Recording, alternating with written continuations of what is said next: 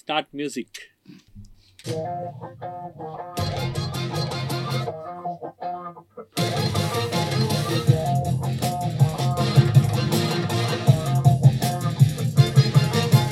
என்ன சொன்ன மாக்சியம் அழிஞ்சது என்ன சொன்ன. என்ன சொன்ன மாக்சியும் முடிஞ்சதுன்னா சொன்ன. என்ன சொன்ன?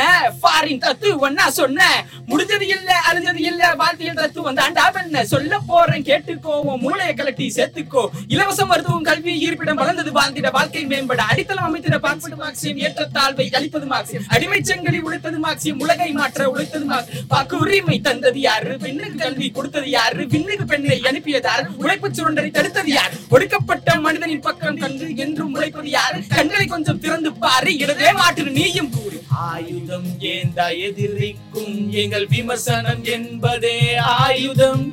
ஆயுதம் அவனும் தூக்கினால் பதில் ஆயுதம் என்பதே விமர்சனம். ஆயுதம் ஏந்த எதிரிக்கும் எங்கள் விமர்சனம் என்பதே ஆயுதம். ஆயுதம் அவனும் தூக்கினால் பதில் ஆயுதம் என்பதே விமர்சனம். வணக்கம் இது பக்கா பாலிடிக்ஸ் நான் ஷபீர் அஹ்மத். பாலிடிக்ஸில் ஆர்ட் அப்படின்றது ஒரு மிக முக்கியமான ஃபார்ம் அதன் மூலமாக அரசியல் கருத்துக்களை சொல்லுவது அப்படின்றது மக்கள்கிட்ட எளிதாக கொண்டு போய் சேர்க்கக்கூடிய ஒரு விஷயம் அப்படின்றதுனால பல அரசியல் கட்சிகள் அந்த ஆர்ட் ஃபார்மை வந்து அடாப்ட் பண்ணியிருக்காங்க. இன்றைக்கி தமிழ்நாட்டில் ஒரு பாப்புலர் கல்ச்சரை அடாப்ட் பண்ணி அதன் மூலமாக அரசியல் செய்யக்கூடிய அரசியல் சொல்லக்கூடிய ஒரு டீமை தான் நாம் இன்றைக்கி சந்திக்க போகிறோம் காம்ரேட் கேங்ஸ்டா இவங்க பல அரசியல் மேடைகள்லையும் பாடுறாங்க பல ரெசிஸ்டன்ஸ் மியூசிக் ஃபெஸ்டிவல்லையும் வந்து இவங்களுடைய பங்களிப்பு அப்படின்றது இருக்குது இன்றைக்கி பக்கா பாலிட்டிக்ஸில் அந்த ஆர்ட் ஃபார்ம் அதன் மூலமாக அரசியலை இன்றைக்கி இருக்கக்கூடிய ஜென்ரேஷனுக்கு எப்படி சொல்கிறது அதில் இருக்கக்கூடிய சேலஞ்சஸ் இதை பற்றி தான் பேச போகிறோம் இதை பற்றி பேசுவதற்காக நம்மோடு சுதீர் சிபிஎம்முடைய சோஷியல் மீடியா கன்வீனராக இருக்கிறார். அதுக்கப்புறம் வந்து தினேஷ் அவர் வந்து ஒரு ரேப்பர் அதுக்கப்புறம் ஆர்ஜே பிரசாத் அவருடைய பேர் வந்து ராஜேந்திர பிரசாத். இன்னைக்கு ட்ரெண்டிங்காக இருக்கிறதுக்காக ஆர்ஜே பிரசாத் அப்படின்னு மா மாற்றிட்டாரு ஸோ சுதீர் இந்த இந்த மாதிரி ஒரு ஆர்ட் ஃபார்மை அடாப்ட் பண்ணுறதுக்கு முக்கியமான காரணம் என்ன? இன்னைக்கு இருக்கக்கூடிய ட்ரெண்டுக்கு ஏற்ற மாதிரி நாம் வந்து பாலிட்டிக்ஸை பேசணும். இந்த ஃபார்ம்லேயும் அதாவது ரேப் இசை மூலமாக அரசியல் கருத்துக்களை கொண்டு போய் சேர்க்கணும் அப்படின்றது ஒரு மிக முக்கியமான விஷயமாக இருக்கிறது காலகட்டமாக இருக்கிறது. அதாவது அந்த அரசியல் கருத்துக்களை ஏதோ ஒரு வகையில் நம்ம வந்து மக்கள்கிட்ட கொண்டு போய் சேர்த்துட்டே இருக்கணும் அப்படின்னு இருக்கும்போது இந்த டீமை வந்து எப்படி செட்டப் பண்ணீங்க? அது எப்படி உருவாச்சு? ஆக்சுவலாக டீம் ஒரே நாளில் செட் பண்ணது இல்லை. ஆக்சுவலாக ஒரு அண்டர்ஸ்டாண்டிங் என்ன வந்ததுன்னா சோஷியல் மீடியா எவால்வ் ஆகுது. நிறைய கண்டென்ட் ஃபார்ம்ஸ் வந்து க்ரியேட் ஆகுது. அதில் இப்போது நமக்கு என்ன ஃபார்மில் புதுசாக தேவைப்படுது. இன்றைக்கி இருக்கிற ட்ரெண்டுக்கு அப்படின்ற ஒரு ஐடியா இருந்துக்கிட்டே இருந்தது. ஆனால் அதை அதுக்கான ஒரு முயற்சியெல்லாம் வந்து ஒரு ரெண்டாயிரத்தி பதினெட்டு அந்த ரேஞ்சில் தான் ஆரம்பித்தோம் அப்போது ஒரு சின்னதாக மியூசிக் ட்ரை பண்ணிக்கிட்டு இருக்கிற ஒருத்தர்கிட்ட கேட்டோம். பட் அவரால் பண்ண முடியல அந்த சமயத்தில். பட் அவர் மூலமாக ஒரு தோழர் ஒருத்தர் அறிமுகமாகிறாரு. அவர் தான் ஆனந்த் கேஸ்ட்ரோ. அதுக்கப்புறமா அவர் இங்கே வந்து போக மியூசிக் இப்படிலாம் பண்ணலாம் அப்படின்னு ஒரு சாம்பிள்ஸ்லாம் காமிக்க ஆரம்பிக்கும் அவர் ஆனந்த் காஸ்ட்ரோ இன்னைக்கு நம்ம கூட இல்லை ஒரு ஊரில் இருக்கார் அவருக்கு உடம்பு சரியில்லை அப்படின்னு. எனக்கு அவர் பேரை கேள்விப்பட்ட உடனே அதுலேயே ஒரு ஸ்டோரி இருக்கும் போல. அவருக்கு ஆனந்த் காஸ்ட்ரோ அப்படின்னு பேர் எதுக்கு வந்துச்சு அப்படின்றதும் ஒரு அதுக்கு பின்னாடியே ஒரு சுவாரஸ்யமான ஸ்டோரி இருக்குன்னு நினைக்கிறேன். நான் முதல் முறையாக அவரை மீட் பண்ணும்போது பேர் என்னன்னு கேட்டால் ஆனந்த் காஸ்ட்ரோ அப்படின்னு. இது உங்களுக்கு வீட்லேயே வச்சாங்களா அப்படின்னு. ஏன்னா அவர் அப்பா ட்ரேட் யூனியனில் பார்ட்டி தெரிஞ்சதுனால. இல்லை எனக்கு கேஸ்ட்ரோவை பிடிக்கும். நானே தான் வச்சுக்கிட்டேன் அப்படின்னாரு. அதுக்கப்புறமா சரி என்ன பண்ணலாம் அப்படின்போது மியூசிக் இப்படிலாம் இருக்குது அப்படின்ட்டு அவர் பண்ணது. அவர் அவர் தான் அந்த அவங்களோடலாம் ஒர்க் பண்ணிருந்தார் அந்த பசங்களோட. அப்போது சரி பாட்டு பண்ணலான்னு முதல்ல ஒரு பாட்டு ஏதோ ஒன்று பண்ணி கொடுத்தாங்க. ஆனால் அது ஒன்றும் பெருசாக இல்லைனாலும் பட் புதுசாக ஏதோ ட்ரை பண்ணுறாங்க அப்படின்னு மட்டும் தெரிஞ்சது. சரி அப்போ நீங்கள் ட்ரை பண்ணுங்கள் அப்படின்னு சொல்லிட்டு அப்படியே ஒரு கேப் விழுந்தது.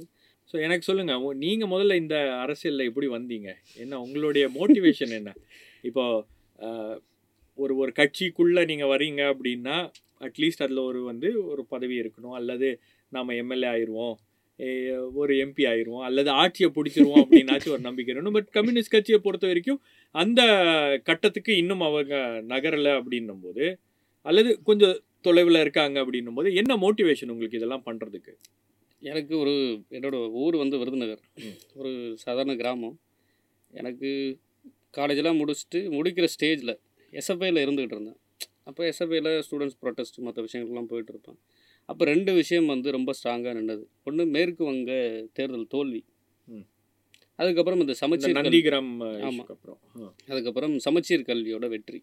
எஸ்எஃப்ஐ ப்ரொட்டஸ்ட் ஸோ இது ரெண்டும் தான் என்னை நிறைய யோசிக்க வச்சது. அப்போ தான் பார்ட்டி ஃபுல் டைமர் ஆகலான்ற முடிவுக்கே வந்தேன். இருபது வயசு அப்போ. இருபது வயசுல பார்ட்டி ஃபுல் டைமர் timer. ஆயிட்டீங்க. ஃபுல்லா அரசியல்ல இறங்கணும் அப்படின்னு முடிவு பண்ணிட்டீங்க. நீங்கெல்லாம்? நான் வந்து நான் புதுக்கோட்டையில் படித்தேன் சொந்த ஊர் வந்து கும்பகோணம். நான் புதுக்கோட்டையில் தான் படித்தேன் ஸ்கூலிங் போயிட்டு இருக்கப்போ டுவெல்த் ஸ்டாண்டர்ட் படிக்கிறப்ப எங்கள் ஏரியா பின்னாடி வந்து ரத்னவேலுன்னு ஒரு அண்ணன் இருப்பார். அவர் எனக்கு வெறும் சும்மா சும்மா கராத்தே சொல்லி கொடுக்குறவர் அப்படின்னு நினச்சா அவர் பார்த்தா அவர் வந்து டைஃபை அப்படிங்கிற ஒரு அமைப்போட இதாக இருந்தார். செயலாளராக இருந்த அந்த பகுதிக்கு செயலாளராக இருந்தார். ஸோ அவர் கூட போயிட்டு பழகி விளையாட ஆரம்பிச்சதுக்கப்புறம் அவர் வந்து என்னை வந்து இன்னும் வாலண்டியராக இன்ஃப்ளூயன்ஸ் பண்ணல அவர். பட் ஆனால் அவர் கூட போயிட்டு பழகிட்டு பேச ஆரம்பிக்கிறப்ப ஓ டைஃபைன் இருக்குது நல்ல விஷயங்கள் சொல்கிறாங்களே அப்படியே அவர் என்ன இன்ஸ்பயர் பண்ணார். அந்த ஏரியா வந்து இன்ஸ்பயர் பண்ணுச்சு. அங்கே சின்ன சின்ன விஷயங்களில் நம்ம பேசுகிறது ஸோ அந்த அந்த இன்ஃப் அந்த எக்ஸ்போஷரில் இருக்கப்ப தலைவர்கள் வருவாங்க பேசுவாங்க. ஸோ அப்படியே பேச பேச பேச பேச அப்படியே அதுக்குள்ள ஸோ அதில் தான் அதுதான் உங்களுக்கு பாலிடிக்ஸ்க்கான ஒரு அறிமுகம். அறிமுகமே அதான். அதுக்கு முன்னாடி வந்து ஓனாக பர்சனலாக வந்து ஏதாவது பண்ணணும் அப்படிங்கிறது அந்த ரீடிங்ஸ் மூலமாக அதெல்லாம் நமக்கு இருந்தாலும் கூட இதுதான் ஒரு அமைப்பு இப்படி இருக்குது இப்படி வேலை பார்க்குறாங்க இவ்வளோ பேர் இருக்காங்க அப்படிங்கிற மாதிரி நமக்கான ஒரு இடம் மாதிரி இருந்துச்சு அது. ஓகே ரத்னவேலன்னு ஒருத்தர் இருந்தார். அண்ணன் கூப்பிட்டு இருந்தேன் அப்புறம் தோழர்னு கூப்பிட்டேன். ஸோ அப்படியே மெல்ல மெல்ல அது போணுச்சு அப்புறம் நான் சென்னை வந்தேன். ஸோ அண்ணன் தோழராக மாறும்போது உங்களுக்கு முழுமையாக நீங்கள் அரசியல் இறங்கிட்டீங்க இப்போ வரைக்கும். சொல்ல முடியாது. ஓகே ஏதோ நம்ம பண்ணணும். ஜஸ்ட் லைட் நம்ம சும்மா பேசிட்டு கமெண்ட் பண்ணிட்டு இருக்கக்கூடாது தாண்டி ஏதாவது பண்ணணுங்கிற ஒரு இன்ட்ரடக்ஷன் பிரசாத் வந்து நார்த் சென்னை சென்னை சென்னை ஸோ இவர் வந்து Virudhunagar Pudukkottai north Chennai north Chennai so இந்த கூட்டணி எப்படி சேர்ந்துச்சு? நான் நான் வந்து ஃபஸ்ட்டு வந்து எஸ்எஃப்ஐக்கு தான் வந்தேன். அப்போ வந்து எனக்கு பெருசாக அரசியல் அந்த மாதிரிலாம் உடன்பாடு இருக்காது. பட் நியூஸ் நல்லா பார்ப்பேன். சின்ன வயசுலேருந்து நியூஸ் பார்க்குறது அந்த மாதிரி இருக்கும். அப்படி இருக்கும்போது ஒரு நாள் வந்து எஸ்எஃப்ஐ மீட்டிங் கூப்பிட்றாங்க அப்படின்னாலே நான் ஓடிடுவேன் நான் எங்கே இருக்கேன்னு தெரிய தெரியாத மாதிரி அப்படி இருப்பேன். அப்படி இருக்கும்போது ஒரு நாள் வந்து கிரவுண்டுக்கே தேடி வர்றது என்னோட சேர்ந்து ஃபுட்பால் விளாட்றது அப்படிலாம் விளையாடி என்னை இழுத்து பிடிச்சி உட்கார வைப்பாங்க. பட் எனக்கு அதில் ஒரு யூஸ் பண்ணிட்டாங்கன்னு ஆமா. நினைக்கிறேன் நான் என்னென்ன பண்ணுவேன்னா எல்லாமே அவங்க வந்து அவங்களும் சேர்ந்து இன்வால்வ் ஆகுறது அப்படின்னு. சித்தார்த் இசைக்கு இவங்க ரெண்டு பேர் வந்து. வருவாங்க. அதுக்கப்புறமா வந்து எனக்கு விருப்பம் இல்லாத ஒரு நேரத்தில் வந்து எங்கள் அப்பா வந்து போயிட்டு வாடா அப்படின்னு சொல்லி அனுப்புனாரு. சரின்னு சொல்லிட்டு இதுதான் லாஸ்ட் டைம் நான் இனிமேல் போக மாட்டேன் அப்படின்னு சொல்லிட்டு ஒரு அக்ரிமெண்ட் போட்டு நான் போகிறேன் போனதுக்கப்புறம் அங்கே தான் வந்து ஒரு அந்த ஒரு எஸ்எஃபியோட வடசென்னை மாவட்ட மாநாடு தான் வந்து எனக்கு வந்து ஒரு மிகப்பெரிய ஒரு இதுவாக இருந்தது. அந்த மாநாட்டுக்கு நான் அன்றைக்கி போகல அப்படின்னா நான் இந்த இடத்துல இன்றைக்கி உட்காந்துருக்க முடியாது. ஸோ அந்த ஸ்டூடெண்ட் பாலிட்டிக்ஸ் அப்படின்ற ஒரு விஷயம் அதை அதுலேருந்து உங்களுக்கு கிடைச்ச அனுபவம் அறிமுகம் அதெல்லாம் தான் உங்களை வந்து அரசியல் பக்கம் கொண்டு வந்துச்சு. இப்போது மியூசிக் மூலமாக ஒரு அரசியல் கருத்தை பதிவு செய்கிறது இப்போ உங்களுக்கு வந்து பழைய ஆர்ட் ஃபார்ம்லலாம் அது வந்து ரொம்ப அழகாகவே பண்ணியிருக்காங்க. அது தமிழ்நாட்டில் உங்களுக்கு வந்து சினிமாவை அடாப்ட் பண்ணி அரசியல் சொன்ன ஒரு ஒரு மாநிலம். அப்போ இந்த புது ஆர்ட் ஃபார்மை பயன்படுத்தி அரசியல் சொல் அஹ், சொ- சொல்லு சொல்லுவது அப்படின்றது எவ்வளோ சேலஞ்சிங்கான ஒரு விஷயமா இருக்கு? சேலஞ்சுன்னு சொல்லணும்னா நமக்கு ரிசோர்ஸ் தான். இப்போ பொதுவாக வாலண்டியர்ஸ் கிடைக்கிறது. அதே போல் லேர்ன் பண்ணுறதுக்கான இன்ஃப்ராஸ்ட்ரக்சர் ஏன்னா இப்போது மியூசிக்னு சொல்லும்போது இன்றைக்கி எல்லாமே ரொம்ப பயங்கர எக்ஸ்பென்சிவாக இருக்கும். இப்போ அதெல்லாம் ரொம்ப சிரமப்பட்டு தான் ஒவ்வொன்றையும் இப்போது ஒரு இடத்துல பாட போகிறோம் அங்கே அவங்க கொடுக்குற அந்த போக்குவரத்துக்கான செலவு அதில் கூடுதலாக ஏதாவது கொடுத்தாங்கன்னா ஒரு எக்யூப்மெண்ட் வாங்கி கொடுங்க. ஈவன் ஒரு மெமரி கார்டு ஒரு மைக்கு இந்த மாதிரிலாம் தான் கேதர் பண்ணியிருக்கோம். ஸோ இதுதான் எங்களுக்கு சவாலாக இருக்கே தவிர மற்றபடி சிந்தனைலாம் வந்து அதெல்லாம் சிந்திக்கிற அது பிரச்சனையே இல்லை. ஏன்னா எல்லாருமே ஆல்மோஸ்ட் எஸ்எஃப்ஐ இல்லை ஏதாவது ஒரு பேக்ரவுண்டில் இருந்தால் பீப்புளோட இருந்து வந்திருக்கோம். ஸோ அவங்களோட பெயின் என்னன்னு தெரியும். அதில் நம்ம ஏதாவது பண்ணணும் அப்படின்னு வரும்போது நமக்கு தனித்துவமான இருக்கிற திறமைகளை அதுக்கு திரும்ப பயன்படுத்துறது அப்படிங்கிற யோசனையில் தான் இதை ஆரம்பித்தோம் அதான் இப்போது சவால்னு பார்த்தா நமக்கு அந்த ரிசோர்ஸ் பில் பண்ணுறது தான் பிரச்சனையாக இருக்குது அண்ட் ரிசோர்ஸ் அதுக்கப்புறம் ரீச் பண்ணுறது இப்போ அது அது அதை வந்து நீங்கள் ஒரு ஒரு பாட்டை போட்டிங்க. அதை மக்கள்கிட்ட கொண்டு போய் சேர்க்குற பணி அப்படின்றது வந்து அது எந்த அளவுக்கு சேலஞ்சிங்காக இருக்குது இன்றைக்கி இருக்கக்கூடிய டைம்ஸில் அதுக்கு நமக்கு சேலஞ்சுனா ரெண்டே ரெண்டு தான். ஒன்று சேலஞ்ச் இல்லை. ஒரு வாய்ப்புன்னு சொல்லலாம். இப்போ சோஷியல் மீடியா பிளாட்ஃபார்முங்கிறது நமக்கு ரொம்ப யூஸ்ஃபுல்லாக இருக்குது அதில் ஒரு பாட்டு கிளிக் ஆகிடுச்சு இல்லை நம்ம ஒரு பாட் ப்ரொடியூஸ் பண்ணுறோம்னா அதை நம்ம எப்படி ஓவரால் கேம்பெயின் கொண்டு போக முடியும் இல்லை ரீச் அவுட் பண்ண முடியும் அப்படிங்கிற ஐடியா பேசிக்காகவே இருக்குது ஸோ அதில் நமக்கு ஒரு பகுதி கிடைக்குது. அதுபோக இப்போ பொலிட்டிக்கல் பார்ட்டிஸ்லையுமே இதோட தேவை வந்துக்கிட்டே இருக்குது இப்போது பிஜேபி அரசியல் அவங்க ரெண்டாவது முறை ஜெயிச்சதுக்கப்புறமா அதை ரெசிஸ்டன்ஸுக்கு தேவைப்படுற எல்லாத்தையுமே இந்த இந்தியா அலையன்ஸ் பார்ட்டியாக இருக்கட்டும் இல்லை பிஜேபி எதிர்க்கிற கட்சிகள் இதை பயன்படுத்தணும்னு நினைக்கிறாங்க. அப்போ அவங்ககிட்ட நம்மளால் ஈஸியாக ரீச் அவுட் பண்ணிட முடியுது. இப்போ அந்த மேடைகள் கிடைக்கும்போது நம்ம பாடல்கள் போய் சேருது. அதில் நம்ம சொல்கிற கருத்தும் போய் சேருது. இப்போ ஹிந்துத்துவ அமைப்புகளுக்கோ அல்லது அவங்களுக்கு இருக்கக்கூடிய ரிசோர்சஸ் அவங்களுக்கு இருக்கக்கூடிய மேன் பவர் அவங்களுக்கு இருக்கக்கூடிய பணபலம் இதெல்லாம் மேட்ச் பண்ணுற அளவுக்குலாம் வந்து நிச்சயமாக இல்லை அப்படின்னா கூட எந்த இடத்துல உங்களுக்கு அந்த நம்பிக்கை கொடுக்குது? இவங்களை வந்து நாம் எங்களுடைய கருத்துக்கள் மூலமாக அவங்களுடைய பாலிட்டிக்ஸை நம்மளால் கவுண்டர் பண்ண முடியும் அப்படின்ற அந்த எண்ணம் அந்த மோட்டிவேஷன் எங்கேருந்து வருது? அதான் இப்போ ரீசெண்டாக நிறைய அண்ணாமலை பேசுகிறாரு இல்லை மற்றவங்களாம் பேசுகிறாங்க அதாவது அவங்க என்ன மக்களுக்கு செஞ்சுருக்கிறாங்க அப்படிங்கிற விஷயம் எதுவுமே கிடையாது. அவங்களால பாதிப்படைஞ்சவங்க தான் இங்கே நிறைய இருக்கிறாங்க. அப்போ அவங்கக்கிட்ட நம்மளோட கண்டென்ட் போய் சேரும்போது அவங்க ஆட்டோமேட்டிக்காக நமக்கு அப்ரிஷியேட் பண்ணுறாங்க நம்ம கூட வர்றாங்க. ஸோ அதுதான் நமக்கு வந்து அந்த நம்பிக்கையை கொடுக்குது. இவங்களை எதிர்த்து ஃபைட் பண்ண முடியும். பீப்புள்கிட்ட சரியான கருத்தை கொண்டு போய் சேர்த்தோம்னா அவங்க ஆர்கனைஸ் ஆகுறாங்க. அதே நேரத்தில் அதை அவங்களுக்கு பிடிச்ச முறையில் ஆர்ட் ஃபார்மில் நம்ம கொண்டு போய் சேர்க்கும்போது இன்னும் அது பவர்ஃபுல்லாக இருக்குது ரொம்ப நன்றி சுதீர். உங்களுடைய பிஸி ஷெட்யூல்லையும் ஒரு இருபது நிமிஷம் எங்களுக்கு டைம் ஒதுக்கி சுதீர் ரொம்ப பிஸி அவருக்கு வந்து சோஷியல் மீடியாவில் பல்வேறு விஷயங்கள் பண்ணணும் அப்படின்றதுனால அவர் மட்டும் ரிலீவ் ஆயிடுறாரு. பட் தினேஷ் அண்ட் பிரசாத் நம்ம கூட தான் இருக்காங்க. Thank you Sudheer. நன்றி. ஸோ தினேஷ் நீங்கள் சொல்லுங்கள் உங்களுடைய அரசியல் அறிமுகம் அப்படின்றது ஒரு விஷயம். பட் மியூசிக்கான அறிமுகம் எப்படி ஸ்டார்ட் ஆகுது? உங்களுடைய பேக்ரவுண்ட் என்ன? ஃபேமிலி பேக்ரவுண்டில் யாராச்சும் அரசியல் மியூசிக் இந்த மாதிரி விஷயங்கள்லாம் யாருக்காச்சும் ஈடுபாடு இருந்திருக்கா? எப் எப்படி வந்தீங்க நீங்கள் அதான் புதுக்கோட்டை தான். ஸ்கூல் படித்தது எல்லாமே அங்கே தான். ஃபேமிலியில் யாருக்கும் வந்து அந்த மாதிரிலாம் எதுவும் பாலிடிக்ஸோ மியூசிக்கோ எதுவுமே கிடையாது. எங்கள் அப்பா வந்து ஒரு ஹோட்டலில் ஒர்க் பண்ணுறாரு அவ்வளோதான் ஸோ பெருசாக அந்த மாதிரி எக்ஸ்போஸ் எதுவுமே கிடையாது. என்னென்னா சும்மா பாட்டு கேட்குறப்ப எல்லாருக்குமே பிடிக்கும். அந்த மாதிரி எனக்கு பாட்டு கேட்குறப்போ அதில் ஒரு இன்ட்ரெஸ்ட் இருந்துச்சு. அதை டெவலப் பண்ணிக்கணும் மியூசிக் டேரக்டர் ஆகணும் அப்படின்லாம் யோசிச்சிருக்கேன்.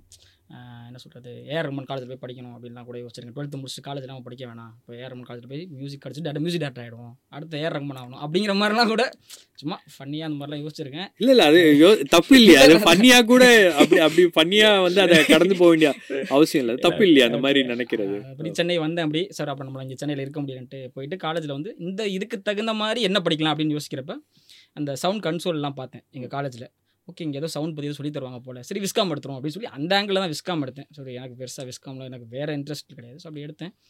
இந்த காலேஜ் சேர்றப்ப தான் எனக்கு வந்து இந்த டைஃபை அறிமுகமாகுது.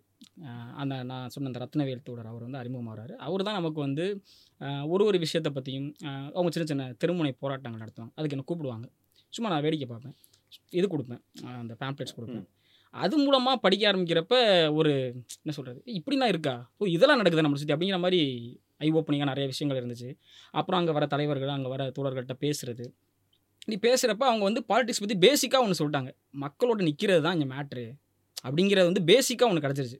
அது வந்து மார்க்சியம் கம்யூனிசம் சயின்டிஃபிக்காக அப்படிலாம் பேசாமல் மக்களோட நிற்கணும் அவங்க பிரச்சனைகளுக்கு வந்து குரல் கொடுக்குறது தான் முக்கியமான மேட்ரு அப்படிங்கிறது வந்து அவங்க வந்து ஒரு வேர்ட்ஸாக சொல்லலை. அவங்களோட ஆக்ஷன்ஸ் மூலமாக நமக்கு வந்து கன்வே ஆகிடுச்சு ஸோ இதோட அப்படியே நம்ம ட்ராவல் பண்ணுறப்ப மியூசிக்கையும் நம்ம கற்றுக்கிறப்ப மியூசிக் எப்படி கற்றுக்கலாம் அப்படிங்கிறப்ப நம்மளால் போய் இன்ஸ்டியூட் போய் படிக்க முடியாது அப்படின்னு தெரிஞ்சதுக்கப்புறம் இன்டர்நெட் ஓப்பன் ஆகுது. ஃப்ரீ ரிசோர்ஸ் எல்லாருக்கும் ஓப்பன் ஆகுது. அதில் நம்ம கற்றுக்குறோம் அப்புறம் இங்கே வந்துடும் காமெடி டாக்கிஸ்க்கு வரோம் காமெடி இங்கே ஆனந்த் கேஸ்டோ இருக்கார். இந்த எக்ஸ்போசர் இங்கே எல்லாம் சொல்லித்தரதுக்கு தயாராக இருக்காங்க. அதாவது சொல்லித்தரதுனா எப்படின்னா எனக்கு ஒன்று தெரியும் அப்படின்னு சொல்லி ஒரு டவுனாக நம்மளை ட்ரீட் பண்ணாமல் நம்ம சோஷ் அந்த சுயமரியாதையை வந்து பாதிக்காத வகையில் அதான் ரொம்ப முக்கியம் ஒரு மனுஷனுக்கு. அந்த ஒரு எக்ஸ்போசரில் இங்கே வா இது இப்படி பண்ணுற நீ தப்பாக பண்ணுற அப்படின்னு சொல்லி மியூசிக்காகவும் நம்மளை கைட் பண்ணுறதுக்கு இங்கே ஒரு சூப்பரான டீம் வந்துச்சு காம்ப்ளேட் டாக்கிஸில் பொலிட்டிக்கலாகவும் கைட் பண்ணுறதுக்கு தோழர் இப்போ நீங்கள் சுதீர் தோழர் பார்த்தீங்க சிந்தன் தோழர் அப்புறம் டேரக்டர் ராஜமுருகன். இவங்கெல்லாம் அவங்களோட எக்ஸ்பீரியன்ஸ்லேருந்து நம்மளை கைட் பண்ணுறாங்க பொலிட்டிக்கலாக நம்மளை கரெக்ட் பண்ணுறப்ப அது நேச்சுரலாக எவால்வேஷன் தானே நடந்துச்சு அவ்வளோ ஸோ புதுக்கோட்டையிலேருந்து வந்து இந்த விஷயங்கள் எல்லாம் கடந்து கற்றுக்கிட்டு சினிமாலேயும் ஒரு பாட்டு இன்னைக்கு பாடியிருக்கீங்க நீங்கள் ஜப்பான் மூவியில் ஆமாம் ம். ஆமாம் ஜப்பானில். ஸோ அது ஒரு பெரிய விஷயம் தானே. அதெல்லாம் ஊரில் அதெல்லாம் ரெக்கக்னைஸ் பண்ணுறாங்களா தெரியுதா? ஊரில் வந்து அதான் ஏதோ பண்ணுறான் அவன் ஏதோ பேசுகிறான் என்னடா க அரசியல் அரசியலுங்கிற போய் ஏதாவது வேற ஏதாச்சும் சேர வேண்டியதுடா என்னடா அது அப்படிங்கிற மாதிரி சில பேர் கேட்பாங்க. கொஞ்சம் இது தெரிஞ்சவங்க. நீ எப்போ சம்பாதிப்ப அப்படின்னு சில பேர் கேட்பாங்க. அவங்களை பொறுத்த வரைக்கும் அரசியல்னா நீ எப்போ டக்குன்னு வீடு வாங்குவ கார் வாங்குவ? அப்படிலாம் யோசிக்கிறவங்களாம் இருக்காங்க. என் என்னை பொறுத்த வரைக்கும் எங்கள் வீட்டில் வந்து எதுவுமே பெருசாக நீ வந்து ஏதோ பண்ணிகிட்ருக்க இருக்க உனக்கு நான் என்ன நினைக்கிறதோ பண்ணு. அந்த ஜோன் தான் எங்கள் வீட்டில் பிரசாத் உங்களுக்கு எப்படி? அதாவது ஒரு ஒரு அரசியலை கற்றுக்கணும் அப்படின்ற இதெல்லாம் கிடையாது. நியூஸை ஃபாலோ பண்ணுவீங்க. உங்களை சுற்றி என்ன நடக்குது அப்படின்றதுல தான் உங்களுக்கு அந்த அரசியல் ஆர்வம் அப்படின்றது உருவாகுது. அதுக்கப்புறம் ஒரு லெஃப்ட் பாலிடிக்ஸ் இன்ட்ரடியூஸ் ஆனோடனே அதுலேருந்து அப்படியே கண்டினியூ பண்ணுறீங்க உங்கள் ஃபேமிலி பேக்ரவுண்ட் என்ன? உங்கள் நீங்கள் வந்திருக்கக்கூடிய அந்த பகுதி. மியூசிக் அப்படின்றது எப்படி உங்களுக்கு அந்த இன்ட்ரெஸ்ட் உருவாகுது? ஃபேமிலி பேக்ரவுண்டுன்னு பார்த்தோம்னா வட சென்னையில் ஒரு ராயபுரம் ராயபுரம் பகுதியில் இருக்கிறது. அங்கே நார்த் சென்னையில் இரு எடுத்துக்கிட்டாலே பெரிய அவங்களுக்கான வேலை வாய்ப்புகள் அப்படிங்கிறது ரொம்ப கூலி வேலையாக தான் இருக்கும். ம மீன்பாடி ஓட்டுறது ரிச்சா ஓட்டுறது ஆட்டோ ஓட்டுறது அந்த மாதிரி தான் இருக்கும். அந்த மாதிரி ஒரு சாதாரண ஒரு ஃபேமிலியிலேருந்து தான் வந்தேன். பட் ஏன்னா எங்கள் அப்பாவுக்கு வந்து ஒரு கவர்மெண்ட் ஜாப் தான். பட் இருந்தாலுமே வந்து கவர்மெண்ட் ஜாபுங்கிறதால அது வந்து ஒரு பெரிய ஒரு இதுவாக இல்லை.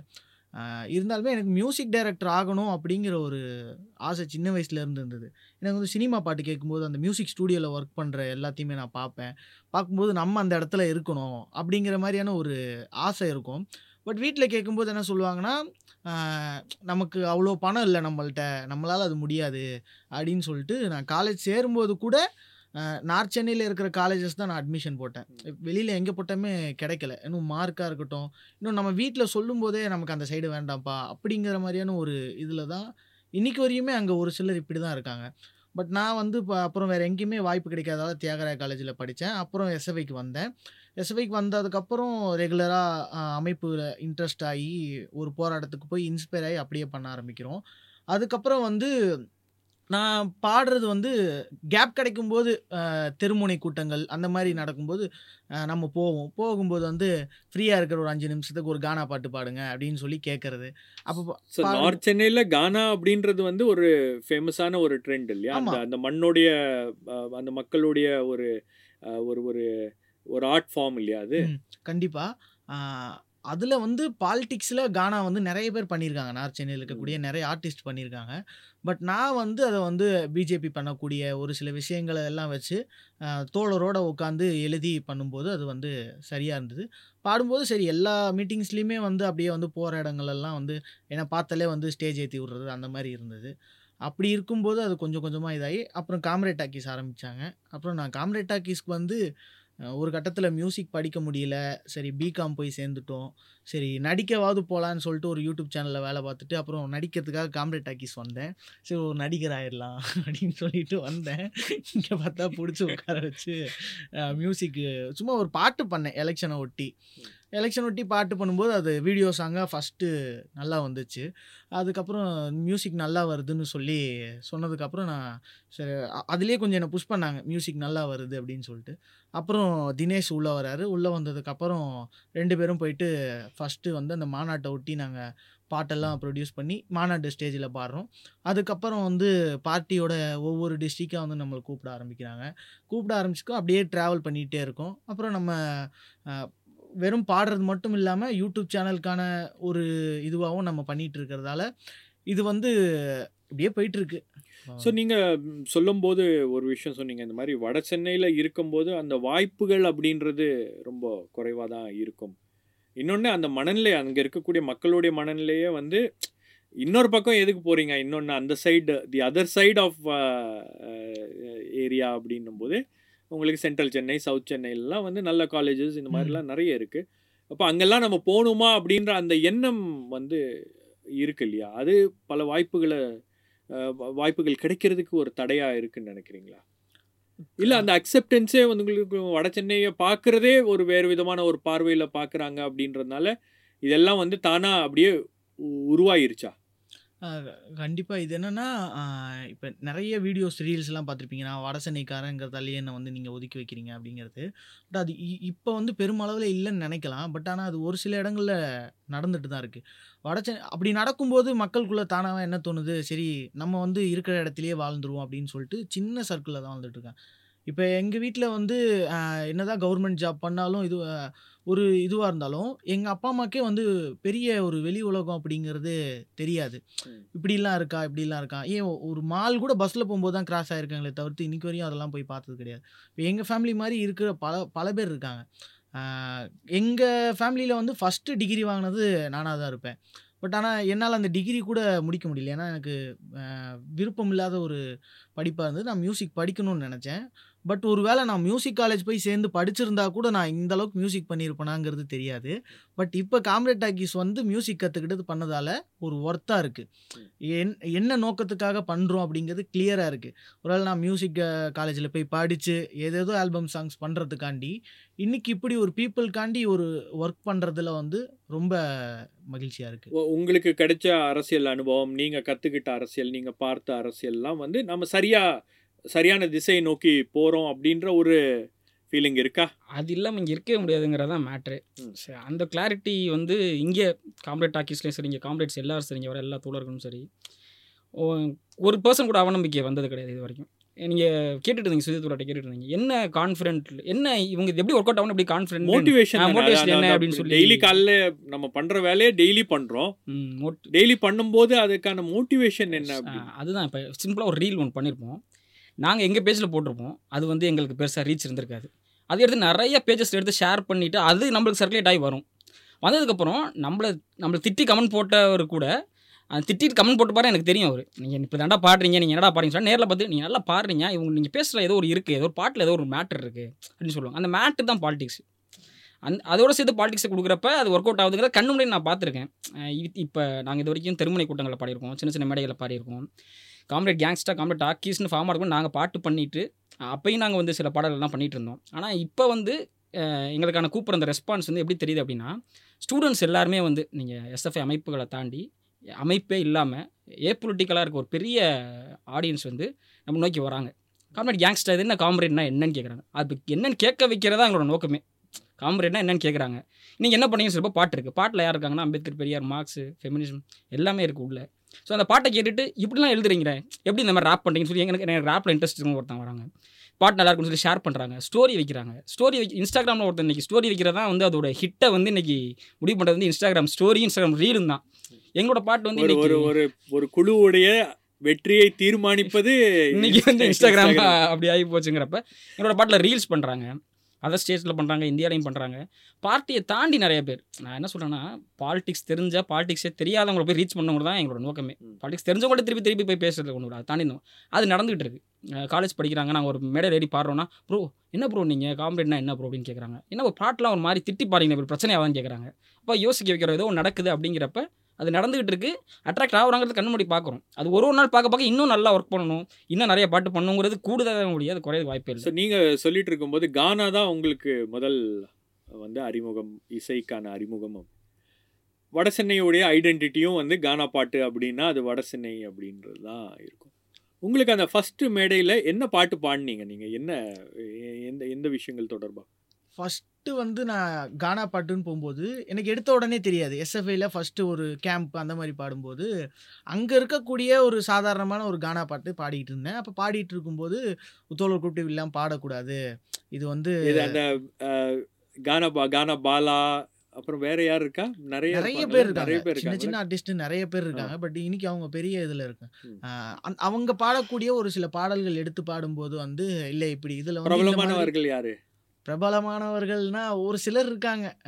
ஒரு சும்மா ஒரு பாட்டு பாடினேன். ஒரு கானா சரண் சொல்லிட்டு ஒருத்தரோட பாட்டு. அந்த பாட்டை வந்து நான் எடுத்து ஒரு கேம்பில் பாடுறேன். பாடும்போது என்ன நடக்குதுன்னா அங்கே வந்து சொல்கிறேன் இது வந்து பெண்களை ஒரு மாதிரி டேமேஜ் பண்ணுற மாதிரி இருக்குது இந்த பாட்டு அப்படின்னு சொல்கிறாங்க அப்போ தான் தெரியுது எனக்கு வந்து இதில் இவ்வளோ பெரிய ஒரு பிரச்சனை இருக்குது அப்படின்னு. ஆனால் நிறைய பாடல்கள் இருக்குது அங்கே. கானாவில் வந்து அம்பேத்கரை பற்றி பாடியிருக்காங்க. ஹெல்மெட்டு சம்மந்தமான விழிப்புணர்வுகள் பா பாட்டு பாடியிருக்காங்க. ரேஷன் கடையில் நடக்கூடிய பிரச்சனைகளை பாட்டாக பாடியிருக்காங்க. பட் அதெல்லாம் போய் வெளியில் போய் சேர்றது கிடையாது. எனக்கு வந்து சேர்ந்த பாட்டே வந்து இந்த பாட்டு தான் வந்து சேர்ந்துருக்கு. அப்போ சரி ஓகே இந்த பாட்டு பாடும்போது எல்லாம் கை தட்டுவாங்க ரசிப்பாங்கன்னு சொல்லி பாடும்போது ரசித்தாங்க ஓகே தான். பட் இருந்தாலும் அது வந்து அந்த இடத்துல நான் அதை பாடி இருக்கக்கூடாது பட் அந்த பாட்டை பாடினேன். அதுக்கப்புறம் சரி ஓகே நம்ம இந்த மாதிரி பாடல்கள் வந்து பாடுறது வந்து தவிர்க்கணும் அப்படின்னு சொல்லிட்டு முடிவு பண்ணி அப்புறம் வந்து கானாவை எப்படி ஃபாலோ பண்ணுறாங்க இன்னொரு பாட்டோட டியூனை எடுத்து தான் அவங்க லிரிக்ஸை போட்டு பண்ணுறாங்க அதே மாதிரி ஒரு பாட்டை எடுத்து ஆல்ரெடி இருந்த ஒரு ரேஷன் கடை பாட்டை வந்து ஒரு ஆர்டிஸ்ட் பாடியிருந்த பாட்டை வந்து நான் பாடி பாடுறது. பட் இன்னொரு ஆர்டிஸ்ட் பண்ண அவரோட கரோக்கி மட்டும் எடுத்துட்டு நம்ம பொலிட்டிக்கல் லைன்ஸ் ஆட் பண்ணுறது இந்த மாதிரி பண்ணி பண்ணி தான் அது வந்து ஒரு குறிப்பிட்ட ஒரு இடத்துக்கு வந்தது. அதுக்கப்புறம் தான் காம்ரேட் கேங்ஸ்டாங்கிற ஒரு இதுவே இதாயிடுச்சு. ஸோ அந்த அரசியல் அப்படின்றத இசையில் கொண்டு போய் சேர்க்கிறது அப்படின்றது ஒரு சாதாரண விஷயம் கிடையாது. அது எப்படி உங்களால் இப்போ நடந்திருக்கக்கூடிய அரசியல் சுற்றி நடக்கக்கூடிய அரசியல் இதெல்லாம் வந்து உங்களுடைய பாட்டில் அதை இன்கார்பரேட் பண்ணுறது அப்படின்றது சாதாரண விஷயம் கிடையாது. அதுவும் ப்ளஸ் ரேப் மூலமாக அதை கொண்டு வர்றது அப்படின்றது வந்து இருக்காது. அது அதில் என்ன என்ன மாதிரியான சேலஞ்சஸ் இருக்கு? அந்த ரேப்புங்கிற ஜேர்னரே வந்து ஆக்சுவலாக பார்த்தீங்கன்னா ஒரு அப்ரஸரோட ஒரு அப்ரஷனுக்கு எகெயின்ஸ்டாக உருவான ஒரு ஜேர்னர் தான் இன்டர்நேஷ்னலாக. இப்போ அதுக்கப்புறம் எப்படி வேணாலும் யூஸ் பண்ணலாம். ஆனால் அதோட ஆர்ஜினாவே அது வந்து குரல் வலையை வந்து நம்மளோட வாய்ஸை வந்து ரைஸ் பண்ணுறது அதோட பேசிக் கான்செப்டே அதுதான். ஸோ அப்படிங்கிறப்ப எனக்கு வந்து ரேப் இன்ட்ரெஸ்ட் வந்து அந்த அதெல்லாம் தெரிஞ்சு தான் நான் ரேப்குள்ளெல்லாம் போகல நான் மியூசிக் என்ஜாய் பண்ணேன். நான் வந்து எல்லா மியூசிக்கையும் கேட்டு என்ஜாய் பண்ணி அப்படி பண்ணுறப்ப பாலிடிக்ஸும் சேர்ந்து எனக்கு வந்து இன்னொரு சைடு ஒரு இன்ட்ரெஸ்ட் வந்துட்டு இருக்கு. புக்ஸ் படிக்கிறோம். ஒரு லைஃப் படிக்கிறோம். இன்ஸ்பயர் பண்ணுது. நம்ம தோழர்களோட இருக்கும். லைஃபைல இருக்கும். ஏதோ ஒன்று பண்ணுது. இப்போ நம்ம எப்படி நம்ம வந்து எஃபெக்டிவாக நம்ம பேசலாம்? நமக்கு பெருசாக பேச வராது. மேடை ஏறி பழக்கம் கிடையாது. அப்படிங்கிறப்ப நமக்கு ரேப் வருது. இந்த ரேப்குள்ளே இதை எப்படியாச்சும் இன்கார்பரேட் பண்ணணும். அப்படின்னு சொல்லிட்டு ஃபஸ்ட்டு எழுதுகிறப்பெல்லாம் ரொம்ப மொக்கையாக தான் இருக்கும். அப்புறம் எழுதி பார்த்து இந்த மேட்ரு வந்து இன்றைக்கி இருக்க ரெலவெண்ட்டாக கண்டென்ட்டாக இருக்கா? அப்படின்னு சொல்லி பார்த்து எழுதி பார்த்து ப்ராக்டிஸ் பண்ணி ப்ராக்டிஸ் பண்ணி ஒரு கட்டத்துக்கு அப்புறம் ஓகே இதெல்லாம் வந்துருச்சு அப்படின்னு சொல்லி பாடி காமிக்கிறது ஃப்ரெண்ட்ஸ்கிட்ட பாடி காமிச்சதுக்கப்புறம் "மச்சான், இது நல்லா இருக்கு. ஆனால் ஏன் இவ்வளோ அரசியலாக இருக்குது அப்படின்னு கேட்பாங்க. இல்லை அதுதான் எனக்கு வேணும். அப்படி ஒன்று ஒன்றா இது இது வந்து காலேஜ் படிக்கிற டைம்லயே இது காலேஜ் படிச்சு காலேஜ் முடிச்சுட்டு நான் வேலை பார்த்துட்டு இருந்தேன் நிறைய இடங்கள்ல. ஸோ வேலை பார்த்துட்டு இருக்கப்போ ஃப்ரீ டைம் என்னென்ன வேலை பார்த்தீங்க நீங்க? நான் புதுக்கோட்டையில் வால் எல்இடி ஃபிக்ஸ் பண்ணுறது படிக்கிறப்பவே அது காலேஜ் படிக்கிறப்பவே. அதுக்கப்புறம் சென்னை வந்து நிறைய இடங்களில் டீ கடையில் வேலை பார்த்துருக்கேன். டெலிவரி பாயாக இருந்திருக்கேன். ஆஃபீஸ் பாயாக இருந்திருக்கேன். ஸோ இந்த மாதிரி சின்ன சின்ன வேலை. இந்த வேலையெல்லாம் ஏன் பார்த்தேன் அப்படின்னா எப்படியாச்சும் சைடு கேப்பில் நம்ம வந்து இந்த மியூசிக்கில் எப்படியாச்சும் போயிடணும் சினிமாக்குள்ளே போயிடணும். இந்த வேலைகள் வந்து நமக்கு சும்மா ஒரு இந்த சென்னையில் இருக்க சென்னையில் பேச்சுலர்ஸ் இருந்தாங்கன்னா என்ன நடக்கும் அதுதான். அதுக்காகவும் வீட்டுக்கு பணம் கொஞ்சம் அனுப்பணுங்கிறதுக்காக மட்டும்தான். ஸோ அந்த மாதிரி இருந்துகிட்டு இருந்தப்போ தான் காம்ப்ரேட் டாக்கிஸ் வந்து என்ன ஜவா நீ என்ன என்னென்னமோ வேலை பார்த்துருக்கேன் இங்கே இங்கே உனக்கு வேலை இருக்குது அப்படின்னு சொல்லி அள்ளி போட்டு இங்கே கொண்டு வந்து ஆனந்த் கொண்டு வந்து இங்கே சேர்த்து அப்புறம் ஷேப் பண்ணார். ரேப்புக்கு இவ்வளோ ஆர்டிஸ்ட் இருக்காங்க. பீட்னா இப்படி இருக்குது இப்படி பேட்டர்ன் இப்படி இருக்குது நீ வந்து பாலிடிக்ஸ் பேசுகிறது ரொம்ப முக்கியம். அது இன்னும் சென்சிபிளாக பேசணும். அது வந்து இஷ்யூ ரிலேட்டடாக பேசணும். இப்போ வந்து சென்னையில் ஒரு எவிக்ஷன் நடக்குதுன்னா இப்போ இதை நம்ம பாட்டாக மாற்றணும் ஆனால் ஆர்ட் வந்து அப்படி டக்குன்னுலாம் எமோஜ் ஆகாது. அதுக்கு ஒரு ப்ராக்டிஸ் ஒரு ஃபார்மேட் இருக்குது நீங்கள் மற்ற ஆர்டிஸ்ட்டை போய் கேட்டிங்கன்னா எனக்கு தோன்றப்ப நான் பண்ணேன் அப்படின்னு சொல்லுவாங்க. இங்கே நம்ம வந்து அப்படி அந்த மாதிரிலாம் இங்கே சொல்ல முடியாது. இங்கே ஒரு இஷ்யூ இருக்கும். மக்கள் வந்து போராடிட்டு இருப்பாங்க. களத்துக்கு போகணும் அப்படிங்கிறப்ப அவங்க ஒரு பாட்டு டக்குன்னு கேட்பாங்க. நமக்கு அப்போ பாடுறதுக்கான ஏன்னா பாட்டு கிரியேஷனுங்கிறது மற்ற மாதிரி கிடையாது. ரொம்ப என்ன சொல்ற ரொம்ப பர்சனலான ரொம்ப எல்லாரும் அப்படி தான் சொல்லுவாங்க. இங்கே வந்து நம்ம அப்படி பண்ண முடியாது. ஸோ அதுக்கு கொஞ்சம் நம்ம ப்ராக்டிஸ் பண்ணுவோம். கொஞ்சம் நம்ம பல தோழர்களோட ஃபஸ்ட்டு என்ன இஷ்யூ அப்படின்னு பார்ப்போம் படிப்போம். நான் சொன்ன மாதிரி தோழர்களோட கைட்லைன்ஸ் இருக்கும். சிந்தன் தோழர்கிட்ட பேசுவோம். தோழர் இப்படி இஷ்யூ இது இஷ்யூ இதில் என்ன நம்ம அட்ரஸ் பண்ணலாம்? எது எப்படி நம்ம இதை டேக்கிள் பண்ணலாம் அப்படின்னு சொல்லிட்டு. அப்புறம் அதை ஃபார்மட்டாக பாட்டாக மாற்றுறதுக்கு ஒரு டிஸ்கஷன் போகும். நான் ஆர்ஜே பிரசாத் ஆனந்த் எல்லாரும் உட்காந்து பேசுவோம். பாட்டுட்டு முதல்ல இதெல்லாம் வந்து கண்டென்ட் சைடாக இப்படி. இப்போ கேட்சியாக அதை மாற்றுறது ஸோ இதுக்கு முன்னாடி எனக்கு ஒன்று சொல்லுங்க இந்த ரேப் அப்படின்ற ஒரு. ஆர்ட் ஃபார்ம் எனக்கு தெரிஞ்சு ரேப் வந்து நான் காலையில் வர இந்த இன்டர்வியூ பண்ணுறதுக்கு முன்னாடி எல்லார்ட்டையும் கேட்டிருந்தேன் எங்கள் எடிட்டர் விக்னேஷ் அதுக்கப்புறம் எங்கள் ஆஃபீஸில் ரெண்டு மூணு பேர் இருக்காங்க சினிமா சைட்லலாம். கவர் பண்ணுற ஆட்கள். அவங்கள்ட்டலாம் கூப்பிட்டு கேட்கும்போது ரேப் தமிழ் சூழலில் முதல்ல நீங்கள் எப்போ கேள்விப்பட்டீங்கன்னா ஃபஸ்ட்டு கேட்டதே பேட்டர் ரேப் தான். அதுதான் வந்து இன்ட்ரடக்ஷன் அப்படின்னு சொல்லிட்டு சொன்னாங்க.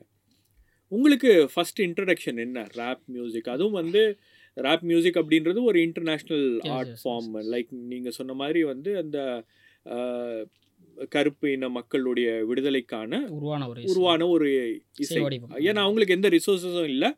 ஸோ அந்த ரேப் ஃபார்மை வந்து அவங்க அடாப்ட் பண்ணி அதன் மூலமாக அவங்களுடைய வலி அவங்களுடைய அரசியல் அவங்களுடைய வேதனைகள்லாம் வந்து அவங்க பேசினாங்க. அப்போ உங்களுக்கு அந்த ஃபார்மை அடாப்ட் பண்ணணும் அப்படின்னு அந்த ஈர்ப்பு ஏற்பட்டதற்கான காரணம் அதுதான். எங்கேருந்து வருது அது? அதான். ரேப்புக்கு முன்னாடி எனக்கு மியூசிக்கில் இன்ட்ரெஸ்ட் பீட் ட்ரம்மர் ட்ரம்ஸில் பீட்டில் எனக்கு பெரிய இன்ட்ரெஸ்ட் உண்டு. ஒரு பாட்டு நான் கேட்டேன்னா சீப்பு ப்ரஷ்ஷையும் வச்சுக்கிட்டு வேற ஒரு பீட் பண்ணி பார்ப்பேன் அதில். இப்போ போடுறீங்களா இப்போ beat? போட முடியாது. அந்த ப்ராக்டிஸ் இல்லை. முன்னாடி வீட்டில் சின்ன வயசில் பண்ணிட்டு இருப்பேன். திட்டுவாங்க வந்து. ஸோ அதுதான் எனக்கு ஆரம்பத்தில் அப்படி தான் இன்ட்ரெஸ்ட் இருந்துச்சு ஸோ பீட் ரேப்புக்கு வந்து பீட் சென்ஸ் ரொம்ப முக்கியம்னு சொல்லுவாங்க. ஸோ அதனால் அது டெவலப்பாக இருந்துகிட்டு இருந்ததுனால அப்படியே மெல்ல மெல்ல வரப்போ அந்த ஆர்டிஸ்ட் அப்போ தான் டூ தௌசண்ட் செவன்லலாம் பார்த்தீங்கன்னா பொல்லாதவன் படத்தில் வந்து எங்கே இங்கே போய் சொல்லி யோகி பிலாம் வந்து எமர்ஜ் ஆகிட்டு இருந்தார் எனக்கு தெரிஞ்சு தமிழ் சூழலுக்கு ஃபர்ஸ்ட் வந்து இன்ட்ரடியூஸ் ஆனது யோகி பி தான் அவருடைய. அந்த பாட்டு அவரோட அந்த ஒரு ட்ராக் அந்த.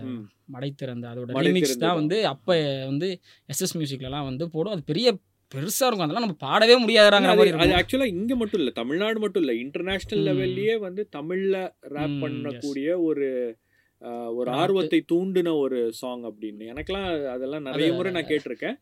நானும் யோசிப்பேன். ஒரு அஞ்சாறு பேர் அதை ரேப் பண்ணும்போது அந்த அந்த பெர்ஃபார்மன்ஸ் எல்லாம் வந்து பெரிய அளவுக்கு ஒரு கவனத்தை ஈர்த்து இருக்காது ஓகே ஆனால் அந்த பாட்டெல்லாம் வந்து பாடவே முடியாது என்னால் அப்போதைக்கு. ஆனால் ஹிப்ஹாப் பாதி அடுத்து வராரு. அவரோட பாட்டு ஈஸியாக ஈஸியாக பாட முடியாது. பாடி என்னால் ப்ராக்டிஸ் பண்ண முடிஞ்சது. ஹிப்ஹாப் பாதின்னு ஒருத்தர் வந்து என்னென்னமோ பண்ணிட்டு இருந்தார். இவங்களாம் வந்து பொலிட்டிக்கலாக என்ன அப்படிங்கிறலாம் மேட்டர் இல்லாமல் மியூசிக்காக அவங்க கொடுத்த அந்த மேட்டர் தான் மியூசிக்கில் எனக்கு ரேப் பண்ணணும்னு தோண வச்சது அவங்க தான் அந்த மாதிரி ஆர்டிஸ்ட் அதுக்கப்புறம் வந்து அறிவு வராரு. அறிவு வந்தவுடனே பார்த்தீங்கன்னா நம்ம நினச்சிட்டு இருக்கிறத ஒரு மனுஷன் பக்காவாக பண்ணிட்டு இருக்காரு அப்படிங்கிற மாதிரி இருந்துச்சு. அறிவு பார்க்குறப்ப அவர் ரெண்டாயிரத்தி பதினெட்டில் வந்து அவர் வந்து ஒரு பாட்டு ஒன்று ஸ்டேஜில் பாடியிருப்பார். என்ன நான் உனக்கு ஆன்டி ஹிந்தி என்னன்னு ஒரு பாட்டு. சிஏஏ போராட்டத்தின் போது. அந்த பாட்டு கேட்டுட்டு அந்த பாட்டு வந்து அந்த பாட்டு கேட்டதுக்கு அப்புறம் தான் அடா இது இதெல்லாம் நம்ம பண்ண வேண்டியது அப்படிங்கிற மாதிரி எனக்கு பெரிய அந்த. பாட்டு பாட அந்த பாட்டு என்னால் பாட முடியாது. பாட முடியாது? அதில் இருக்கு பட் தெரியும் நீங்க ஒரு பாட்டு போட்டிருக்கீங்களா? அது சம்பந்தமா? அந்த பிஜேபி ஹேட் பாலிடிக்ஸ்க்கு ஹேட் பாலிடிக்ஸ்க்கு எதிரா. அது பாட்டு பாடி காமிக்கிறீங்களா? ஆ ம்.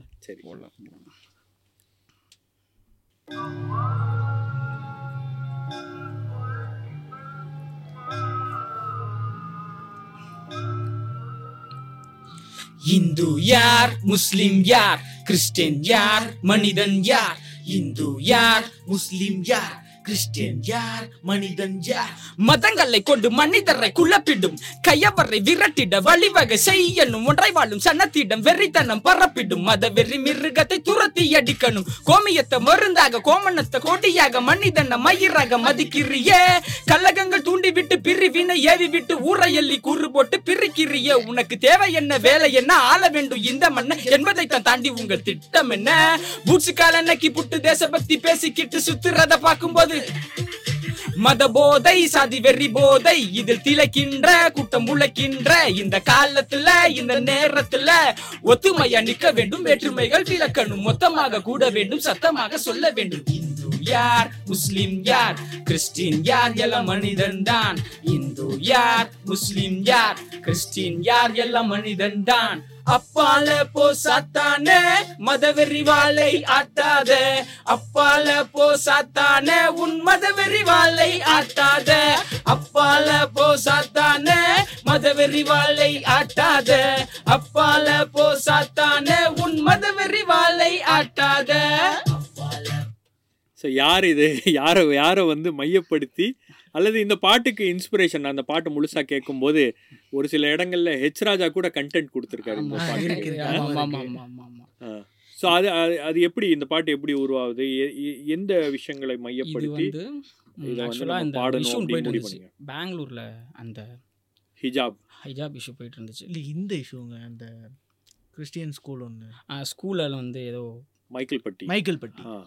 இது இதெல்லாம் நடந்துட்டு இருந்துச்சு ஒரு சீரியஸாக நடந்துட்டு இருந்துச்சு ஏன்னா இப்படி நடந்துகிட்டு இருக்கு அப்படிங்கிறப்ப சரி நம்ம இதுக்கு இதை வந்து நம்ம கொண்டு போகிற மாதிரி இப்படிலாம் பண்ணுறாங்க மதத்தை இப்படி யூஸ் பண்ணுறாங்க அப்படிங்கிறது வந்து நம்ம பாட்டில் கொண்டு போகணும் அப்படிங்கிற பாட்டாக பண்ணணும். வீடியோ பண்ணுறது ஓகே இன்டர்வியூ பண்ணுறது ஓகே நம்ம ஸ்பூஃப் கூட அவங்க அதை பண்ணியிருக்கோம் நம்மளோட நம்மளோட ஸ்ட்ராங் ஃபார்ம் வந்து மியூசிக் இதில் நம்ம அதை பண்ணணும் அப்படின்னு முடிவு பண்ணி இதை எழுதணும். பாடி இதை அப்புறம் வீடியோ எடுத்து ரிலீஸ் பண்ணியிருக்கோம் அதை. இதுக்கு நல்ல வரவேற்பு இருக்குது இப்போ கூட ஸ்டேஜஸில் வந்து கேட்குறாங்க அந்த சாத்தாம் பாட்டு போடுப்பா அப்படின்னு சொல்லி கேட்பாங்க. பொலிட்டிக்கல் ஸ்டேஜில் அவங்களுக்கு தெரியும்.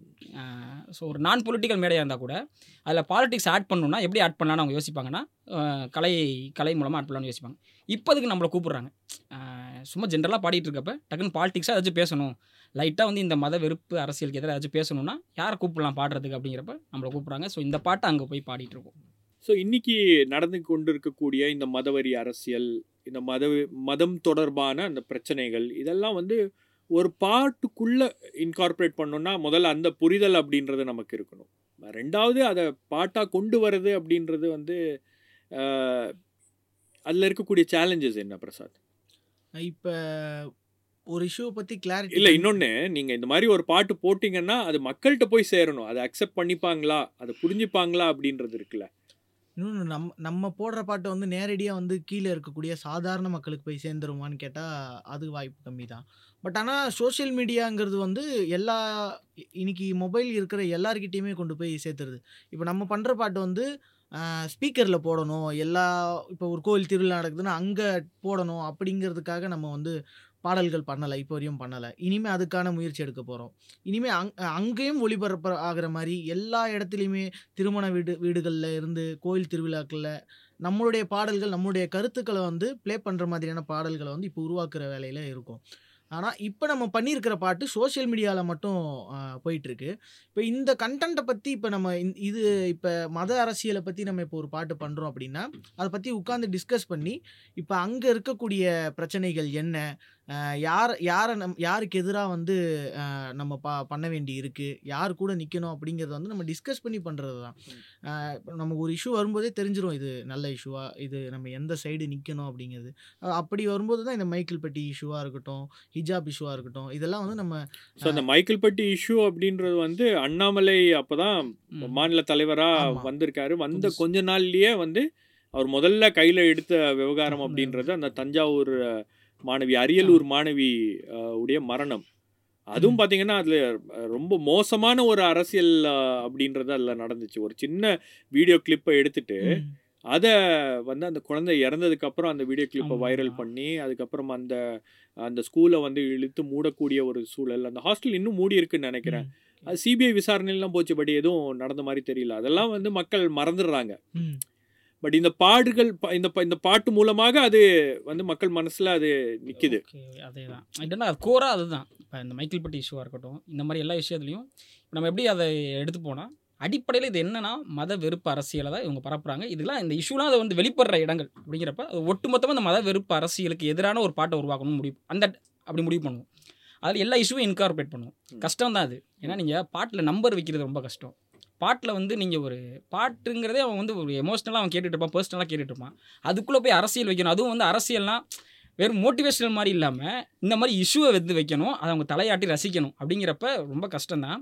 அதுக்கு தான் ரொம்ப டைம் எடுத்துப்போம். நான் பாட்டுக்கு வந்து எங்கேயோ போறேன். நைட்டு இளையராஜா பாட்டு. கேட்டு நான் போட்டு தூங்க. போறேன். பட் நீங்க அதுல வந்து கொண்டு வந்து அரசியல் அதுல கொண்டு வந்து ஒரு இஷ்யூ Issue ஒரு. பாலிடிக்ஸ் ஒரு அதுவும் வந்து இந்த மாதிரி ஒரு ஹெவி சப்ஜெக்டை வந்து நீங்க அதேதான். வைக்கிறீங்க அதை கன்வே பண்றீங்க அப்படின்னும் போது அல்ல. அதில் எங்களுக்குள்ளே நிறைய இது வரும். இது ரொம்ப ராவாக இருக்குது இது வேணாம் அப்படின்னு சொல்லிட்டு ஸ்கிராப் போயிட்டோம். போயிட்டு வேற மாதிரி எழுதணும்னு சொல்லுவோம் ரொம்ப சரி லைட்டாக பண்ணோன்னா மொத்த டீம் தான். எல்லாமே கூட்டு முடிவு வாங்கி எதுவுமே தனியாக யாருமே முடிவு எடுக்க முடியாது. சிந்தன் தோழரோ சுதீர் தோழரோ ராஜமுருகன் தோழரோ எல்லாருமே அவங்கள்ட்ட பாட்டு அனுப்புறப்ப இப்போ பாலிடிக்ஸே இல்லைப்பா அதில் வெறும் பாட்டு தான் பாருக்கு அப்படிம்பாங்க. சரி பாட்டு பண்ணலாம் அப்படின்னா அதில் பாலிடிக்ஸ் கம்மியாகும். இது- ஒரு இது வந்து ஈஸியாக நடந்துராது. இதுக்கு வந்து ஒரு ப்ராசஸ் இருக்குது அதுக்கு நாங்கள் ப்ராக்டிஸாக எங்களை ப்ராக்டிஸ் பண்ணிகிட்டு இருப்பாங்க. அது காம்ரேட் டாக்கிஸ் தொடர்கள் வந்து எங்களை அதுக்கு ப்ராக்டிஸ் பண்ணிகிட்டே இருப்பாங்க. இது இது பாலிடிக்ஸ் கம்மியாக இருக்கு அப்படின்னு சொல்லுவாங்க. நாங்கள் சண்டை போடுவோம். தொடர் வெறும் என்ன இதுக்கு மே கட்டுரை எழுதி வாசிடலாமே தொடர். இதுக்கு இதில் பாட்டு இருக்குது இதுக்கு எதுக்கு பாட்டு பண்ணணும் சரி, நாங்க இவர் சண்டை போடுவார். இவர் ரொம்ப சண்டை போடுவார். எனக்கு என்னன்னா வடசென்னைக்காரன் எப்பவுமே வாய் சண்டை போடுவான். விட மாட்டான். நான் எனக்கு வந்து என்னன்னா இப்போ நான் வந்து இப்போ இந்த பண்ணியிருக்கிற பாட்டு வந்து மியூசிக் வந்து நானும் ஆனந்த் கேஸ்டோ ரெண்டு பேரும் பண்ணுறோம் இப்போ லைன்ஸாக வந்து அது கரெக்டாக வந்து அந்த டியூனில் உட்காரணும் அப்படிங்கிறது தான் எனக்கு தோன்ற விஷயம். அதுக்குன்னே வந்து எல்லாத்தையுமே வந்து நம்ம திணிச்சிடக்கூடாது அந்த டியூனோட இதுவே போயிடும் அப்படிங்கிறதுக்காக. எனக்கு ஒரு சில விஷயங்கள்ல வந்து இல்லை எனக்கு இது செட் ஆகலை. பாலிடிக்ஸே இல்லைனா கூட பரவாயில்ல. எனக்கு வந்து கரெக்டாக இருக்கணும். ஆனால் டியூன் மிஸ் ஆகாமல் இருக்கணும் அப்படிங்கிறத நான் சொல்லுவேன். பட் இருந்தாலும் இல்லை அது கண்டிப்பாக இருக்கணும். அது ரொம்ப முக்கியமான இடம்னு சொல்லிட்டு பல சண்டைகளுக்கு அப்புறம் தான் போகிறது இப்போ ஒரு பாட்டை வந்து எப்படி ரசிக்க வைக்கிறது அப்படிங்கிறதுக்கு நாங்கள் எப்படி உட்காந்து யோசிக்கிறோம் அப்படின்னா இப்போ ஒரு பாட்டில் வந்து எவ்வளோ கருத்துக்கள் வேணால் சொல்லிடலாம்.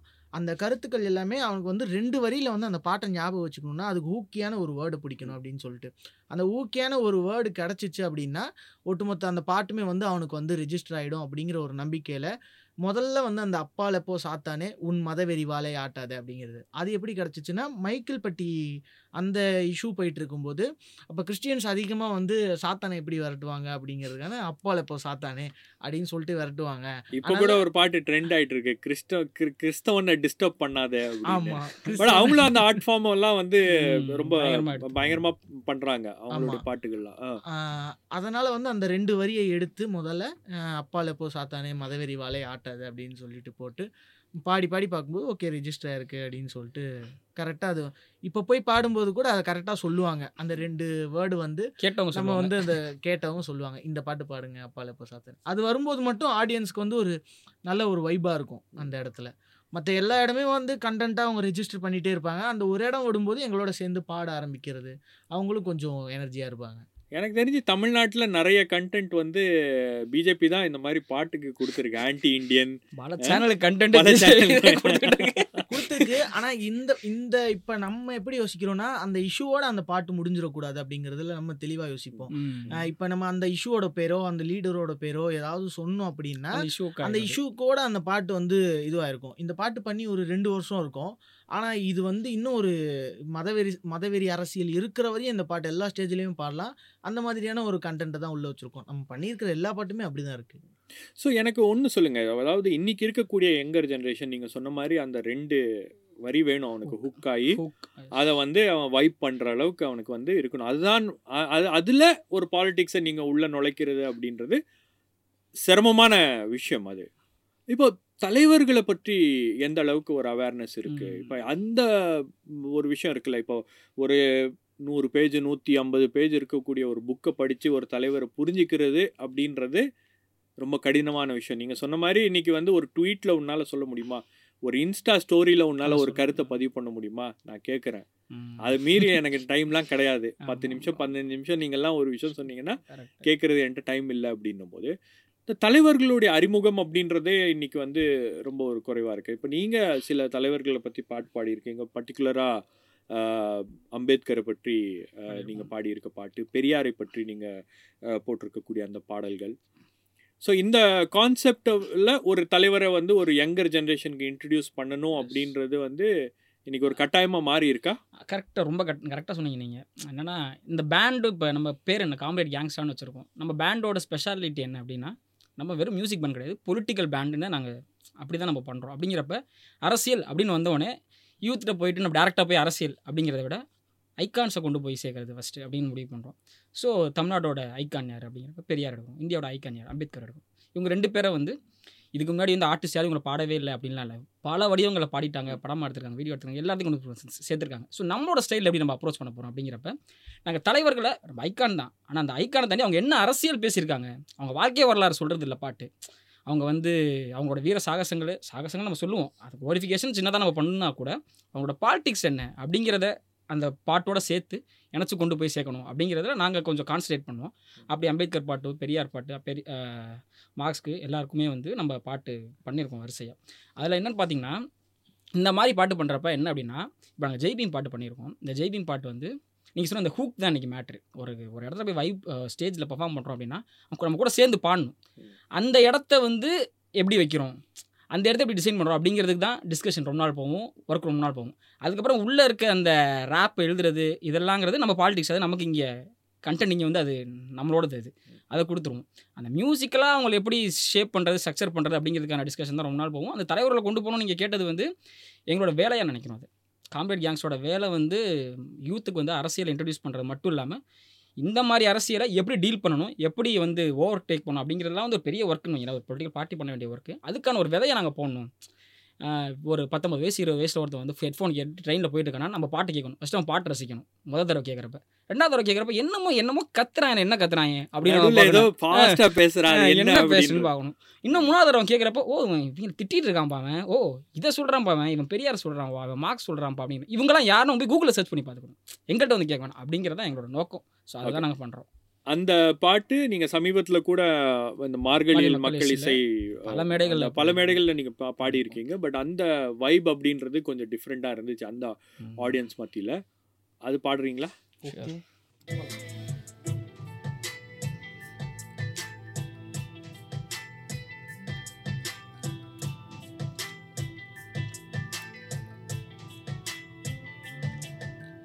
பலியிடுவார் பலியாடுகளை தான் சிங்கங்கள் எப்போதும் சிக்காது மவனே. சிலைகளை நீ இங்கு உடைக்கும் மட்டமை படித்து பார்த்தெறியும் அவர் பெருமை. உனக்கும் சேர்த்து போராடினார் உன் உரிமைக்காக வாதாடினார். சாதி கூண்டில் நடக்காதே வரலாற்று தவறை செய்யாதே. காவி சாயம் பூசாதே அவர் எல்லோருக்கும் தலைவர் தானே. சமத்துவம் சமூக நீதியின் மகத்துவம் புரிந்து நீ ஒரு யுத்தம் செய். சனதன தர்மம் பார்ப்பன் ஆதிக்கம் திமிரை எரிக்க திட்டம் செய். என சொல்லி செய்தவர் செய்தும் சொன்னவர் தலைவர் டாக்டர் அம்பேத்கர். அவர் பெயரை சொல்வதில் பெருமை இல்லை கருத்தை இருந்து களம் செல் நீ. சாதி ஒழித்தொரு நாடு படைக்க அவர் ஏற்ற எடுத்து சமர் செய்வோம். விடுதலை வேட்கை வேண்டுமடா சுயமரியாதை வாழ்க்கை வேண்டுமடா.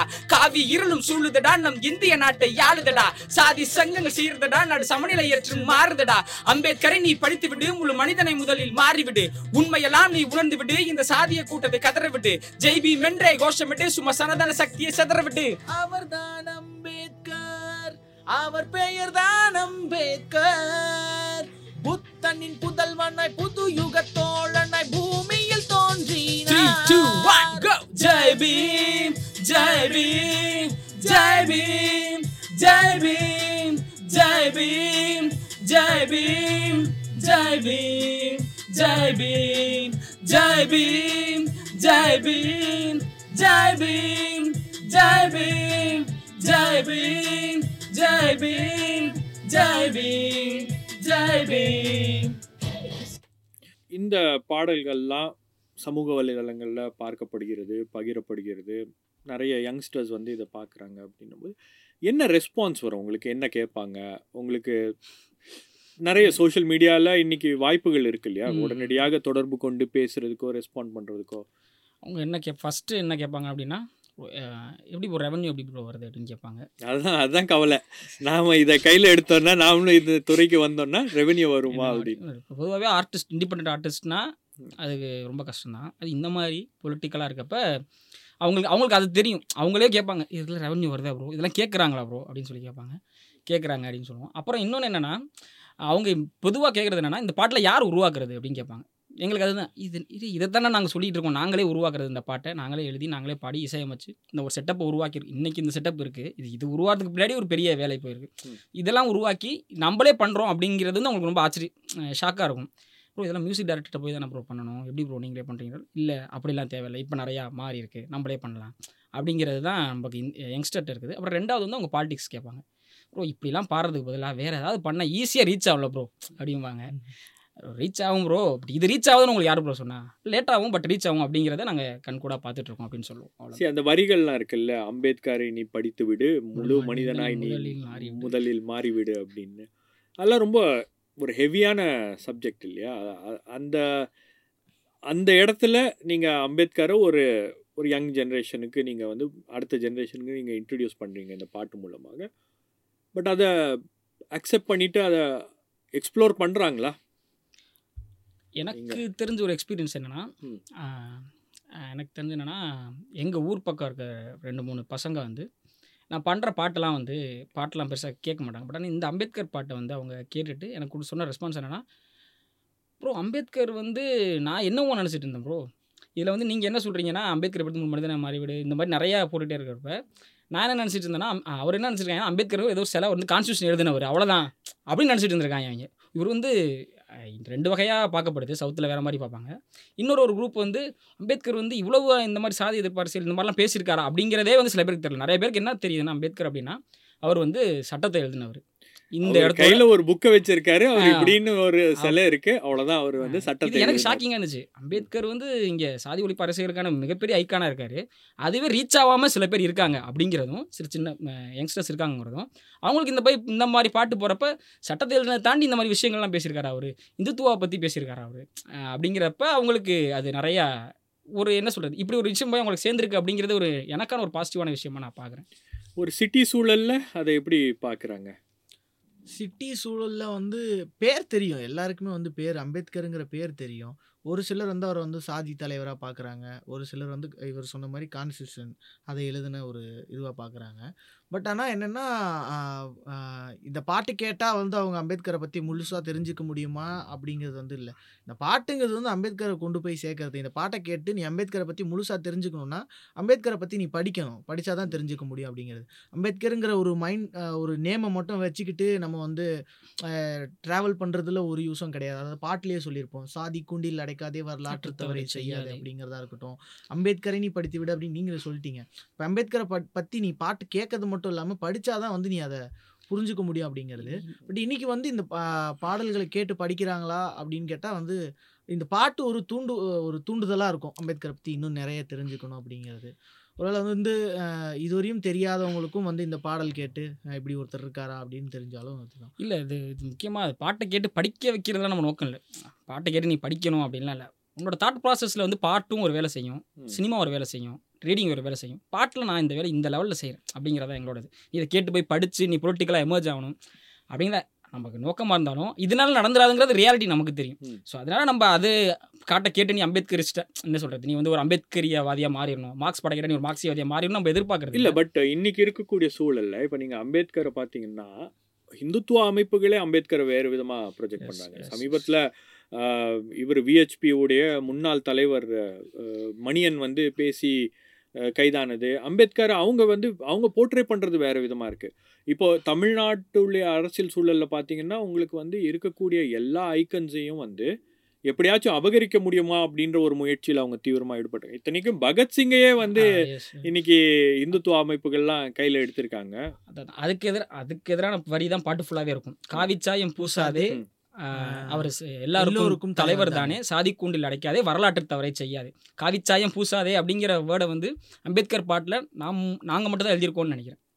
அது இன்னைக்கு நம்ம எடுக்கிறோம். நம்ம அம்பேத்கரை படிக்கிறோம் அம்பேத்கர் நம்ம புரிஞ்சுக்க நினைக்கிறோம். இன்னைக்கு இருக்க கண்டெக்ஸ்டோட எப்படி நம்ம கனெக்ட் பண்ணுறது அப்படின்னு யோசிக்கிறப்ப இன்னைக்கு என்ன நடந்துட்டு இருக்குன்னா யார் வந்து அவர் வாழ்நாள் முழுக்க அவர் எதிர்த்தாரோ இந்த சனாதன சக்திகளை எதிர்த்தாரோ அவங்களே தூக்கி கொண்டாடுற ஒரு அவங்க அவங்களுக்கான ஐக்கான மாற்ற முயற்சி பண்ணுறப்ப அதை நம்ம விட முடியாது அப்படிங்கிறதுனால தான் எலக்ட்ரானிக் மியூசிக்கில் அம்பேத்கர் கொண்டு வரணும் அப்படின்னு நாங்கள் ட்ரை பண்ணுறோம் எலக்ட்ரானிக் மியூசிக்கில் அதனால தான் பெரியாரை கொண்டு வரோம் மார்க்ஸ் கொண்டு வரோம். எலக்ட்ரானிக் மியூசிக்கில் டிஜிட்டல் பிளாட்ஃபார்மில் ஸ்பாட்டிஃபைல வந்து அதை கேட்கணும் அப்படிங்கிறத நம்ம நோக்கம் நீங்கள் சொன்னீங்க ஹார்டாக இருக்குது ரொம்ப அப்படிங்கிறது. ஹார்டாக கொடுத்து பழக்குவோம் அப்படிங்கிறத நம்மளோட இப்படி கொடுத்து பழக்குவோம். இது யாரும் பண்ணல இப்போ நம்ம பண்ணுவோம் அப்படிங்கிறத நம்மளோட அவனுக்கு. லிரிக்ஸ் புரியுதோ இல்லையோ பட் ஆனா ஒரு முறை கேட்ட அவனுக்கு பாட்டு நல்லா இருக்கு பட் கேட்கலான்னு சொல்லிட்டு அவன் பத்து முறை கேட்டார்னா அது ஒரு- ஆட்டோமேட்டிக்கா அதுல இருக்கிற கண்டென்ட் அவனுக்குள்ள ஓட ஆரம்பிச்சிரும். அவனே முணு அப்படின்னும் போது அதுக்காண்டி தான் வந்து இந்த மாதிரி ஒரு இது நம்ம ஏதாவது ஒரு வகையில வந்து ஹூக்காவோ இல்ல வந்து மியூசிக்கலாவோ ஏதாவது ஒன்று மனசுல நிக்கிற மாதிரி அவனை வந்து நம்ம அந்த எனக்கு தெரிஞ்சு. காஸ்ட்லெஸ் கலெக்டிவ்ல கூட ஒரு ஜெய்பீம் சாங் ஒன்று பண்ணியிருக்காங்க. நல்லா பண்ணியிருக்காங்க அந்த. பாட்டு அது அதுவும் ஆக்சுவலாக அந்த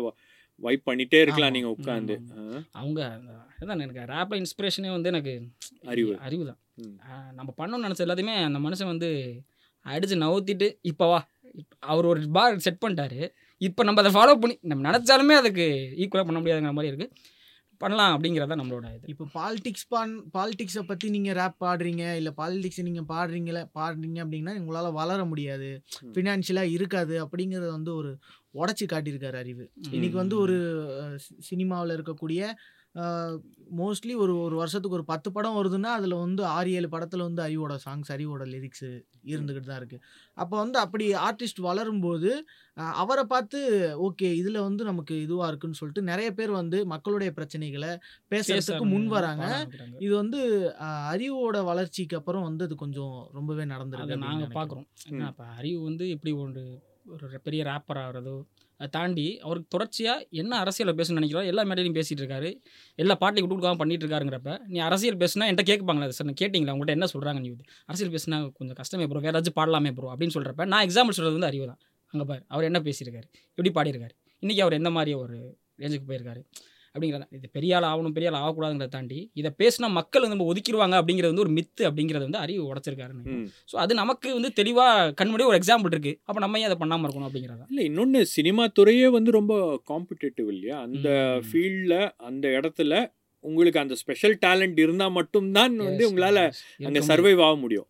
நீங்கள் பேசுகிற அரசியல் நீங்கள் பேசுகிற மற்ற விஷயங்கள் எதுவாக இருந்தாலும் உங்களுக்கு ஒரு டேலண்ட் இல்லை அப்படின்னா அந்த துறையில் வந்து ஈஸியாக கொஞ்சம். அவுடேட் ஆயிருவீங்க அது சினிமா துறையில் இருக்கக்கூடிய பிரச்சனை. நீங்கள் அறிவை பொறுத்த வரைக்கும் நான் அறிவை வந்து ரொம்ப க்ளோஸாக ஃபாலோ பண்ணது அந்த சிஏ போராட்டத்தின் போது தான் அப்போதான் அவர் வந்து அந்த பொது மேடைகளில் அவர் பேசுகிறாரு காஸ்ட்லெஸ் கலெக்டிவ்ல அவருக்கு ஒரு. அறிமுகம் அப்படின்றது இருந்துச்சு பாடிட்டு இருந்தாரு எனக்கு தெரிஞ்சு சேப்பாக்கத்துல ஒரு போராட்டம் நடக்குது செய்வோங்கிற ஒரு சண்டை. செய்வோம். அப்படின்ற பாட்டை வந்து அவர் முதல்ல.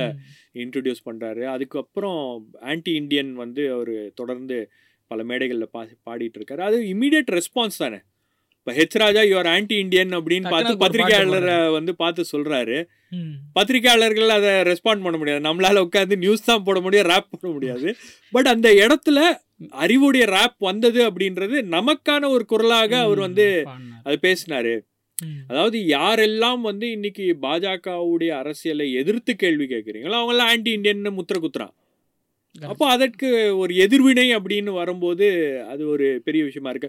அப்படிதான் பெரியாரையும் வந்து இப்போ இங்க இருக்கக்கூடிய ஐக்கன்ஸ் இப்போ நீங்க வந்து ஒரு இடத்துல அம்பேத்கரை வந்து அவங்க அபகரிக்கணும்னு பார்க்கறாங்க அம்பேத்கருடைய அரசியலை வந்து தன்வசப்படுத்தி கொள்ள வேண்டும் அப்படின்னு பார்க்கறாங்க ஒரு காவி சாயத்தை பூசணும்னு பார்க்கறாங்க திருவள்ளுவருக்கு ஒரு காவி சாயம். வள்ளலாருக்கு பூச வள்ளலாருக்கு பூச பார்க்கறாங்க ஔவையாருக்கு வந்து பூச பார்க்கறாங்க இப்போ வேலு நாச்சியாரை பற்றி கூட பிரதமர் வந்து சமீபத்தில் பேசினாரு அப்படின்னும் போது இன்னொரு பக்கம் பெரியாரை வந்து இருக்கவே கூடாது. அவரை வந்து ஒரு பெரிய என்ன சொல்கிறது ஒரு டீமனா அவரை டீமனைஸ் பண்ணி அவரை வந்து என்ன சொல்கிறது ஒரு ஈவில் ஃபோர்ஸ் அதாவது என்ன சொல்லுவாங்க தமிழில்?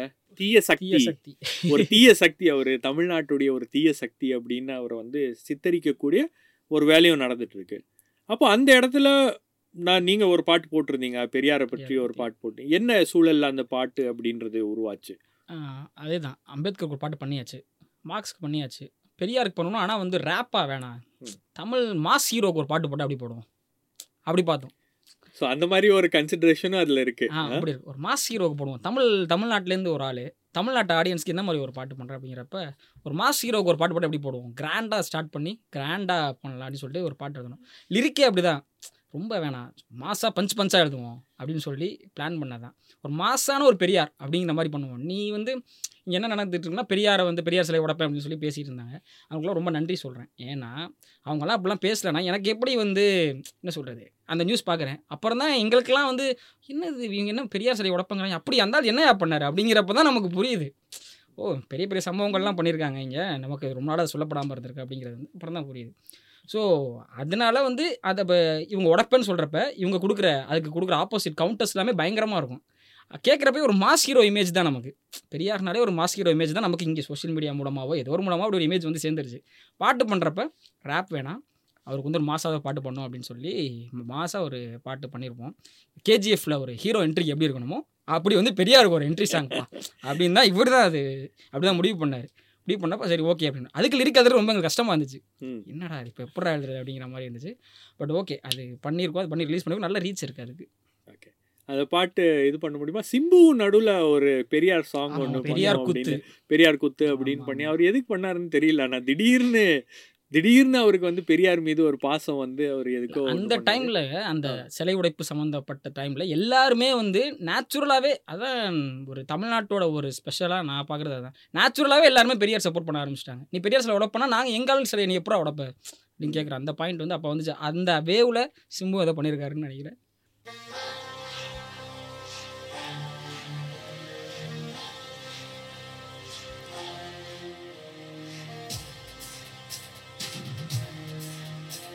மியூசிக்லாம் பயங்கரமா இருக்கு. அதான். அந்த அந்த மூடுக்கு அப்படி தான் பண்ணது. ரொம்ப ஷார்ட் டைமில் பண்ணது. நீ தான் பண்ணும் ம்,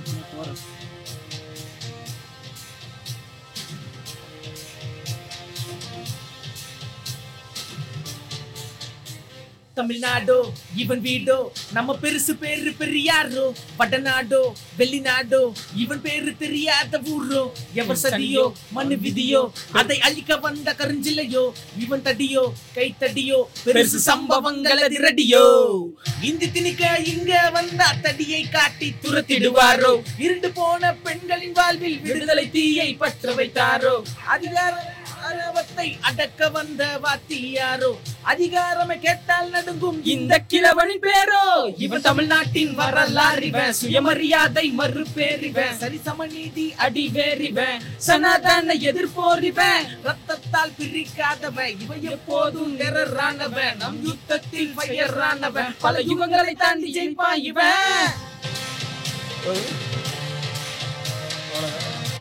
ஸோ இந்த இந்த வரிகள்லாம் இருக்கு இல்லையா? இப்போ இவன் டெரரானவன் ஆனவன், இவன் ஃபயரானவன் fire-ஆனவன். அப்படின்லாம் வந்து இதெல்லாம் இன்னைக்கு இருக்கக்கூடிய அது ட்ரெண்டுக்கு ஏத்த மாதிரி அதை எழுதணும் அது ஓப்பனிங் அப்படி வச்சிருப்போம். பாட்டு கேட்குறாங்கன்னா ஓகே ஏதோ நார்மலாக தான்ப்பா பாடுறாங்க பயப்பட வேணாம்ப்பா. அப்படிங்கிற மாதிரி ஃபஸ்ட்டு உள்ள டெரர் இன்னைக்கு ஒரு ட்ரெண்ட் இருக்குல்ல சும்மா சிம்பிள் சிம்பிள் வேர்ட்ஸ் போடுறாரு உள்ளே போனீங்கன்னா உள்ள அவரோட சுயமரியாதை சார்ந்த விஷயங்கள். உள்ளுக்குள்ள பாட்டில் வந்து இந்த சரணமுறை போர்ஷனில் ரேப் போர்ஷனில் அவர் என்ன பாலிட்டிக்ஸோ அதை உள்ளே கொண்டு வந்துருவோம். பாட்டோட ஓப்பனிங் எண்டிங்கில் அவங்க ஹூக் அந்த ஹூக்கி ஏரியாவில் அவங்க வைப் பண்ணுற ஏரியாவில் சிம்பிளாக இந்த மாதிரி கேட்சியான வேர்ட்ஸ் போட்டுக்கிறது ஸோ உங்களுக்கு பெரியாருடைய அரசியல் இதெல்லாம் எப்போ அறிமுகமாச்சு? எப்- எப்படி ஆக்சுவலாக நமக்கு எனக்கு வந்து பெரியாருடைய அரசியல் இந்த இதெல்லாமே வந்து எனக்கு டைஃபை போகிறப்பவே அங்கே வாசிப்பு அப்படிங்கிறது வந்து அதான் டைஃபையில் போய் சேர்ந்ததுனால எனக்கு வந்து நான் ரொம்ப முக்கியமாக நினைக்கிறது என்னென்னா எனக்கு அவங்க வந்து வாசிப்பு பழக்கத்தை வந்து மெல்ல மெல்ல எனக்கு கொடுத்தாங்க. சின்ன சின்ன புக்ஸ் வாசிக்க வைக்கிறது அங்கே இருக்க லைப்ரரி யூஸ் பண்ண வைக்கிறது லைப்ரரிக்கு போக வைக்கிறது படித்ததை பற்றி பேச வைக்கிறது அப்படிங்கிறது.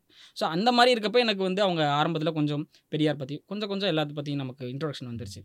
ஆனால் நமக்கு நான் என்ன கேள்வி படித்தது கேள்விப்பட்டது என்னென்னா பெரியார் ஒரு பெரியார் பெரியார் தமிழ் அப்படிங்கிற அப்படின்னு தான் கேள்விப்பட்டுட்டு இருந்தேன் அவர் என்னென்ன சம்பவம் பண்ணியிருக்காரு அப்படிங்கிறது வந்து இவங்கெல்லாம் வந்து பெரியாரை விட்டு சிலையை உடைப்பேன் அப்படின்னு சொல்கிறப்ப இன்னும் கொஞ்சம் நம்ம போய் படிக்கணும். பெரியார் என்ன இது ஏதோ ஒரு மேட்டர் சொல்கிறாங்க இது என்ன நடந்துச்சு அப்படின்னு போய் பார்த்தா இவங்க இப்போ பேசுகிறத அப்போக்கே அப்பயே கவுண்டர் கொடுத்து வச்சிருக்காரு அவர்.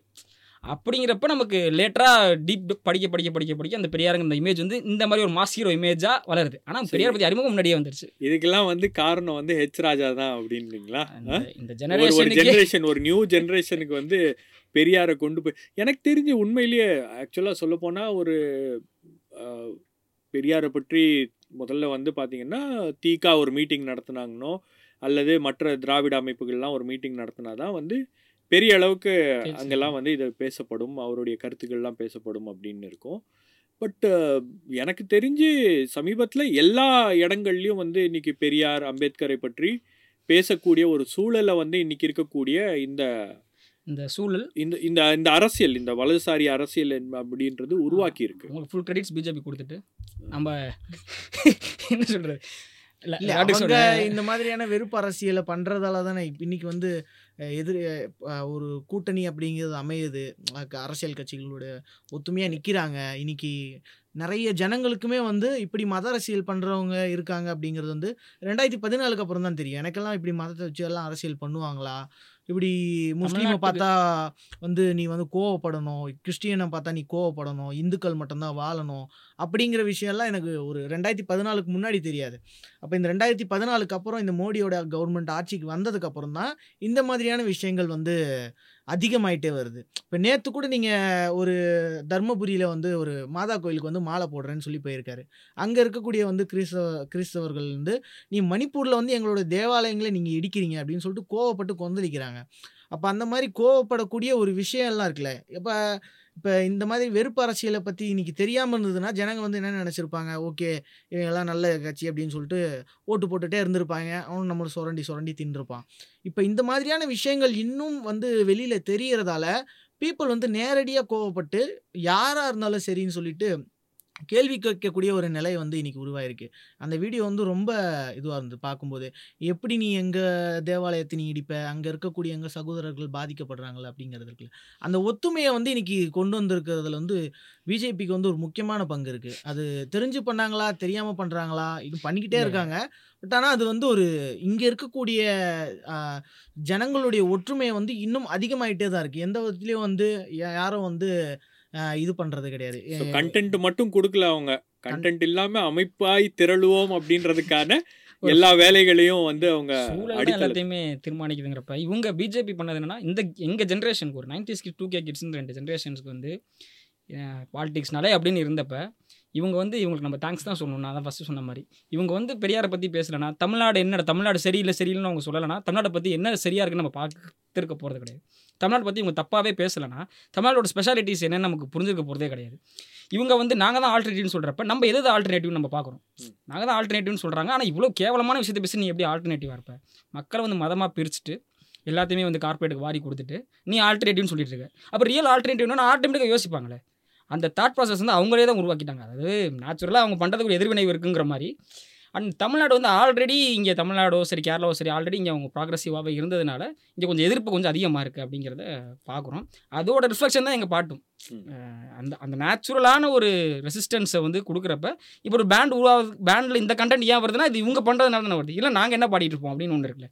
நாங்கள் வேற என்ன பாடியிருப்பீங்க இதெல்லாம் இல்லைன்னா என்ன பாடியிருப்பீங்க இப்படியெல்லாம் உருவாகிறோன்னா நாங்கள் என்ன பாடியிருப்போம் அப்படின்னா பாடியிருப்போமானே எனக்கு தெரியலன்னு வைங்களேன்.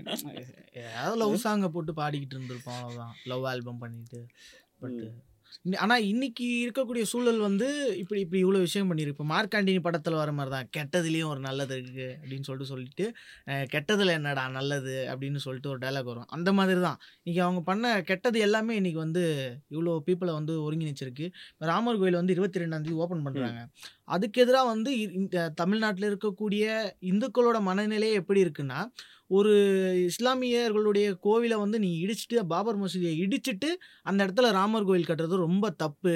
அதை வந்து நான் வந்து ஏற்றுக்கவே முடியாது. அதை ராமரே வந்து விரும்ப மாட்டார்.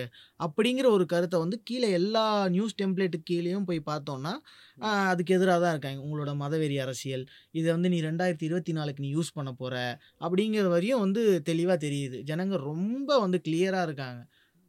ஸோ இந்த மாதிரியான விஷயங்கள்லாம் வந்து அரசியல் காரணங்களுக்காக பயன்படுத்தப்படுகிறது. அரசியலுக்காக தான் இவங்க இதெல்லாம் பண்ணுறாங்க இந்த அரசியலே முழுக்க முழுக்க ஒரு சமுதாயத்துக்கும் இன்னொரு சமுதாயத்துக்கும் இடையே ஒரு பிளவை ஏற்படுத்துறது அப்படின்றதே அவங்களுடைய அரசியல் ஆதாயத்துக்காக அப்படின்னு அந்த புரிதல் இங்கே இருக்குது பட் வட இந்தியாவில் அது இருக்கா அப்படின்றது மிகப்பெரிய கேள்வி. அதுதான் ரோல் ஆர்ட்டோட ரோல் வந்து அங்கே தான் நீங்கள் தமிழ்நாட்டில் பார்த்தீங்கன்னா பல ஆர்டிஸ்ட் சினிமா எல்லாத்துலேயுமே இங்கே வந்து நீ வந்து ப்ராக்ரஸிவ் பாலிடிக்ஸ் பேசினா தான் நீ சினிமாவில் நீங்கள் சஸ்டைன் ஆக முடியும் நிறைய பல டாக்டர்ஸ் உருவாக்கியிருக்காங்க.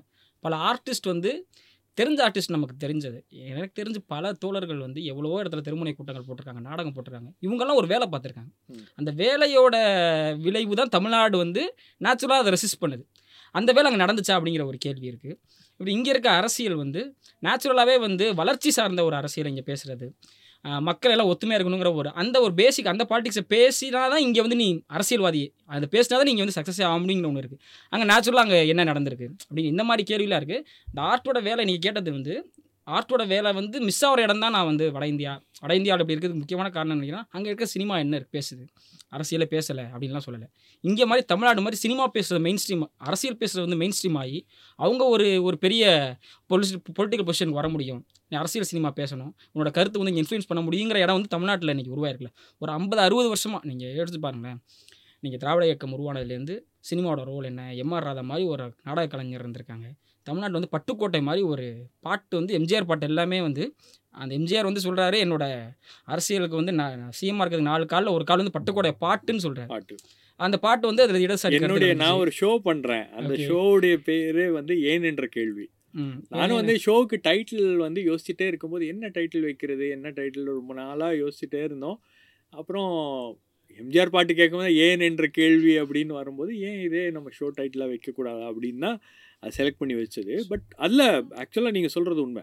அந்த மாதிரி பாட்டு இப்போ சா மக்கள் வந்து டெய்லி பாட்டு கேட்குறாங்கிறப்ப அதில் வந்து அரசியல் சேர்ந்துருக்கு நேச்சுரலாக அப்படிங்கிறப்ப ஏன் என்ற கேள்வி கேட்கக்கூடாது. இந்த பகுத்தறிவு சார்ந்த பாட்டாக இருக்கலாம் இடதுசாரி சித்தாந்தங்களை கொண்டு போகிற பாட்டாக இருக்கலாம். எம்ஜிஆர் வந்து பாடிட்டு இருப்பார். திருடாதே பாப்பா திருடாதே அப்படின்னு சொல்லி பாடிட்டு எல்லாம் பொதுவாய் மாறும் அப்படின்னு பாடுவார். பொது உடைமை கருத்தை வந்து ஒரு பாட்டுக்குள்ளே வச்சு பேக் பண்ணி பட்டுக்கோட்டை அப்பயே அனுப்பிச்சிட்டார். எல்லா இடத்துக்கும். அவனுக்கு தெரியாது இது வந்து பொது பொது உடைமை சித்தாந்தம் தெரியாது. ஆனால் சப்கான்ஷியஸாக இதுதானே சரி அப்படின்னு கொண்டு போகிறது விஷயத்தை வந்து ஆர்ட் பண்ணும். இந்த தொடர்ச்சியாக வந்து ஆர்டிஸ்ட் வந்து தமிழ்நாட்டில் இந்த ஆர்டிஸ்ட் அந்த ஆர்டிஸ்ட்னு ஒரு ஆள் ரெண்டு பேர் சொல்ல முடியாது. அவ்வளோ பேர் ஒர்க் பண்ணியிருக்காங்க சின்ன லெவலையும் சரி பெரிய லெவலையும் சரி சின்ன சின்ன ஸ்டேஜஸ்லையும் சரி பெரிய ஸ்டேஜ் சரி சூப்பராக ஒர்க் பண்ணி சப்கான்ஷியஸாக தமிழ்நாட்டுக்குள்ள இந்த ரெசிஸ்டன்ஸ் இருக்குன்னு நான் நினைக்கிறேன். ம். ஸோ இந்த பிளாட்ஃபார்ம்லேருந்து ஒரு ஆர்டிஸ்ட் இன்னும் ஹெவியாக தான் இருப்பாங்க. நாங்கள் இன்னும் ஹெவியாக தான் இருப்போம். அப்படிங்கிறதா நேச்சுரலாக நான் நினைக்கிறோம். கருத்தியல் ரீதியாகவும் சரி அதே போல் இந்த ஆர்ட் பாலிடிக்ஸை புரிஞ்சுக்கிட்டு அந்த ஆர்ட் ஃபார்மை புரிஞ்சுக்கிட்டு அதை எப்படி பயன்படுத்துறது? சரி. ரெண்டு விதமாகவுமே சரி. அப்டேட் ஆகும். இன்னைக்கு என்ன தேவை அப்படிங்கிறத அதோட அப்டேட்டட் வெர்ஷனாக தான் நாங்கள் எங்களை பார்க்குறோம். பல இடதுசாரி தோழர்கள் வந்து கலைஞர்கள் வந்து எவ்வளோ பேர் இருக்காங்க. இந்தியா முழுக்க இருக்காங்க. அவங்களாம் வந்து கிராமங்களில் போய் பாடியிருக்காங்க. தொழிற்ச தொழிற்சங்கத்தில் தொழிலாளர்கிட்ட போய் பாடியிருக்காங்க. எவ்வளோ இடங்களில் போய் பாடியிருக்காங்க.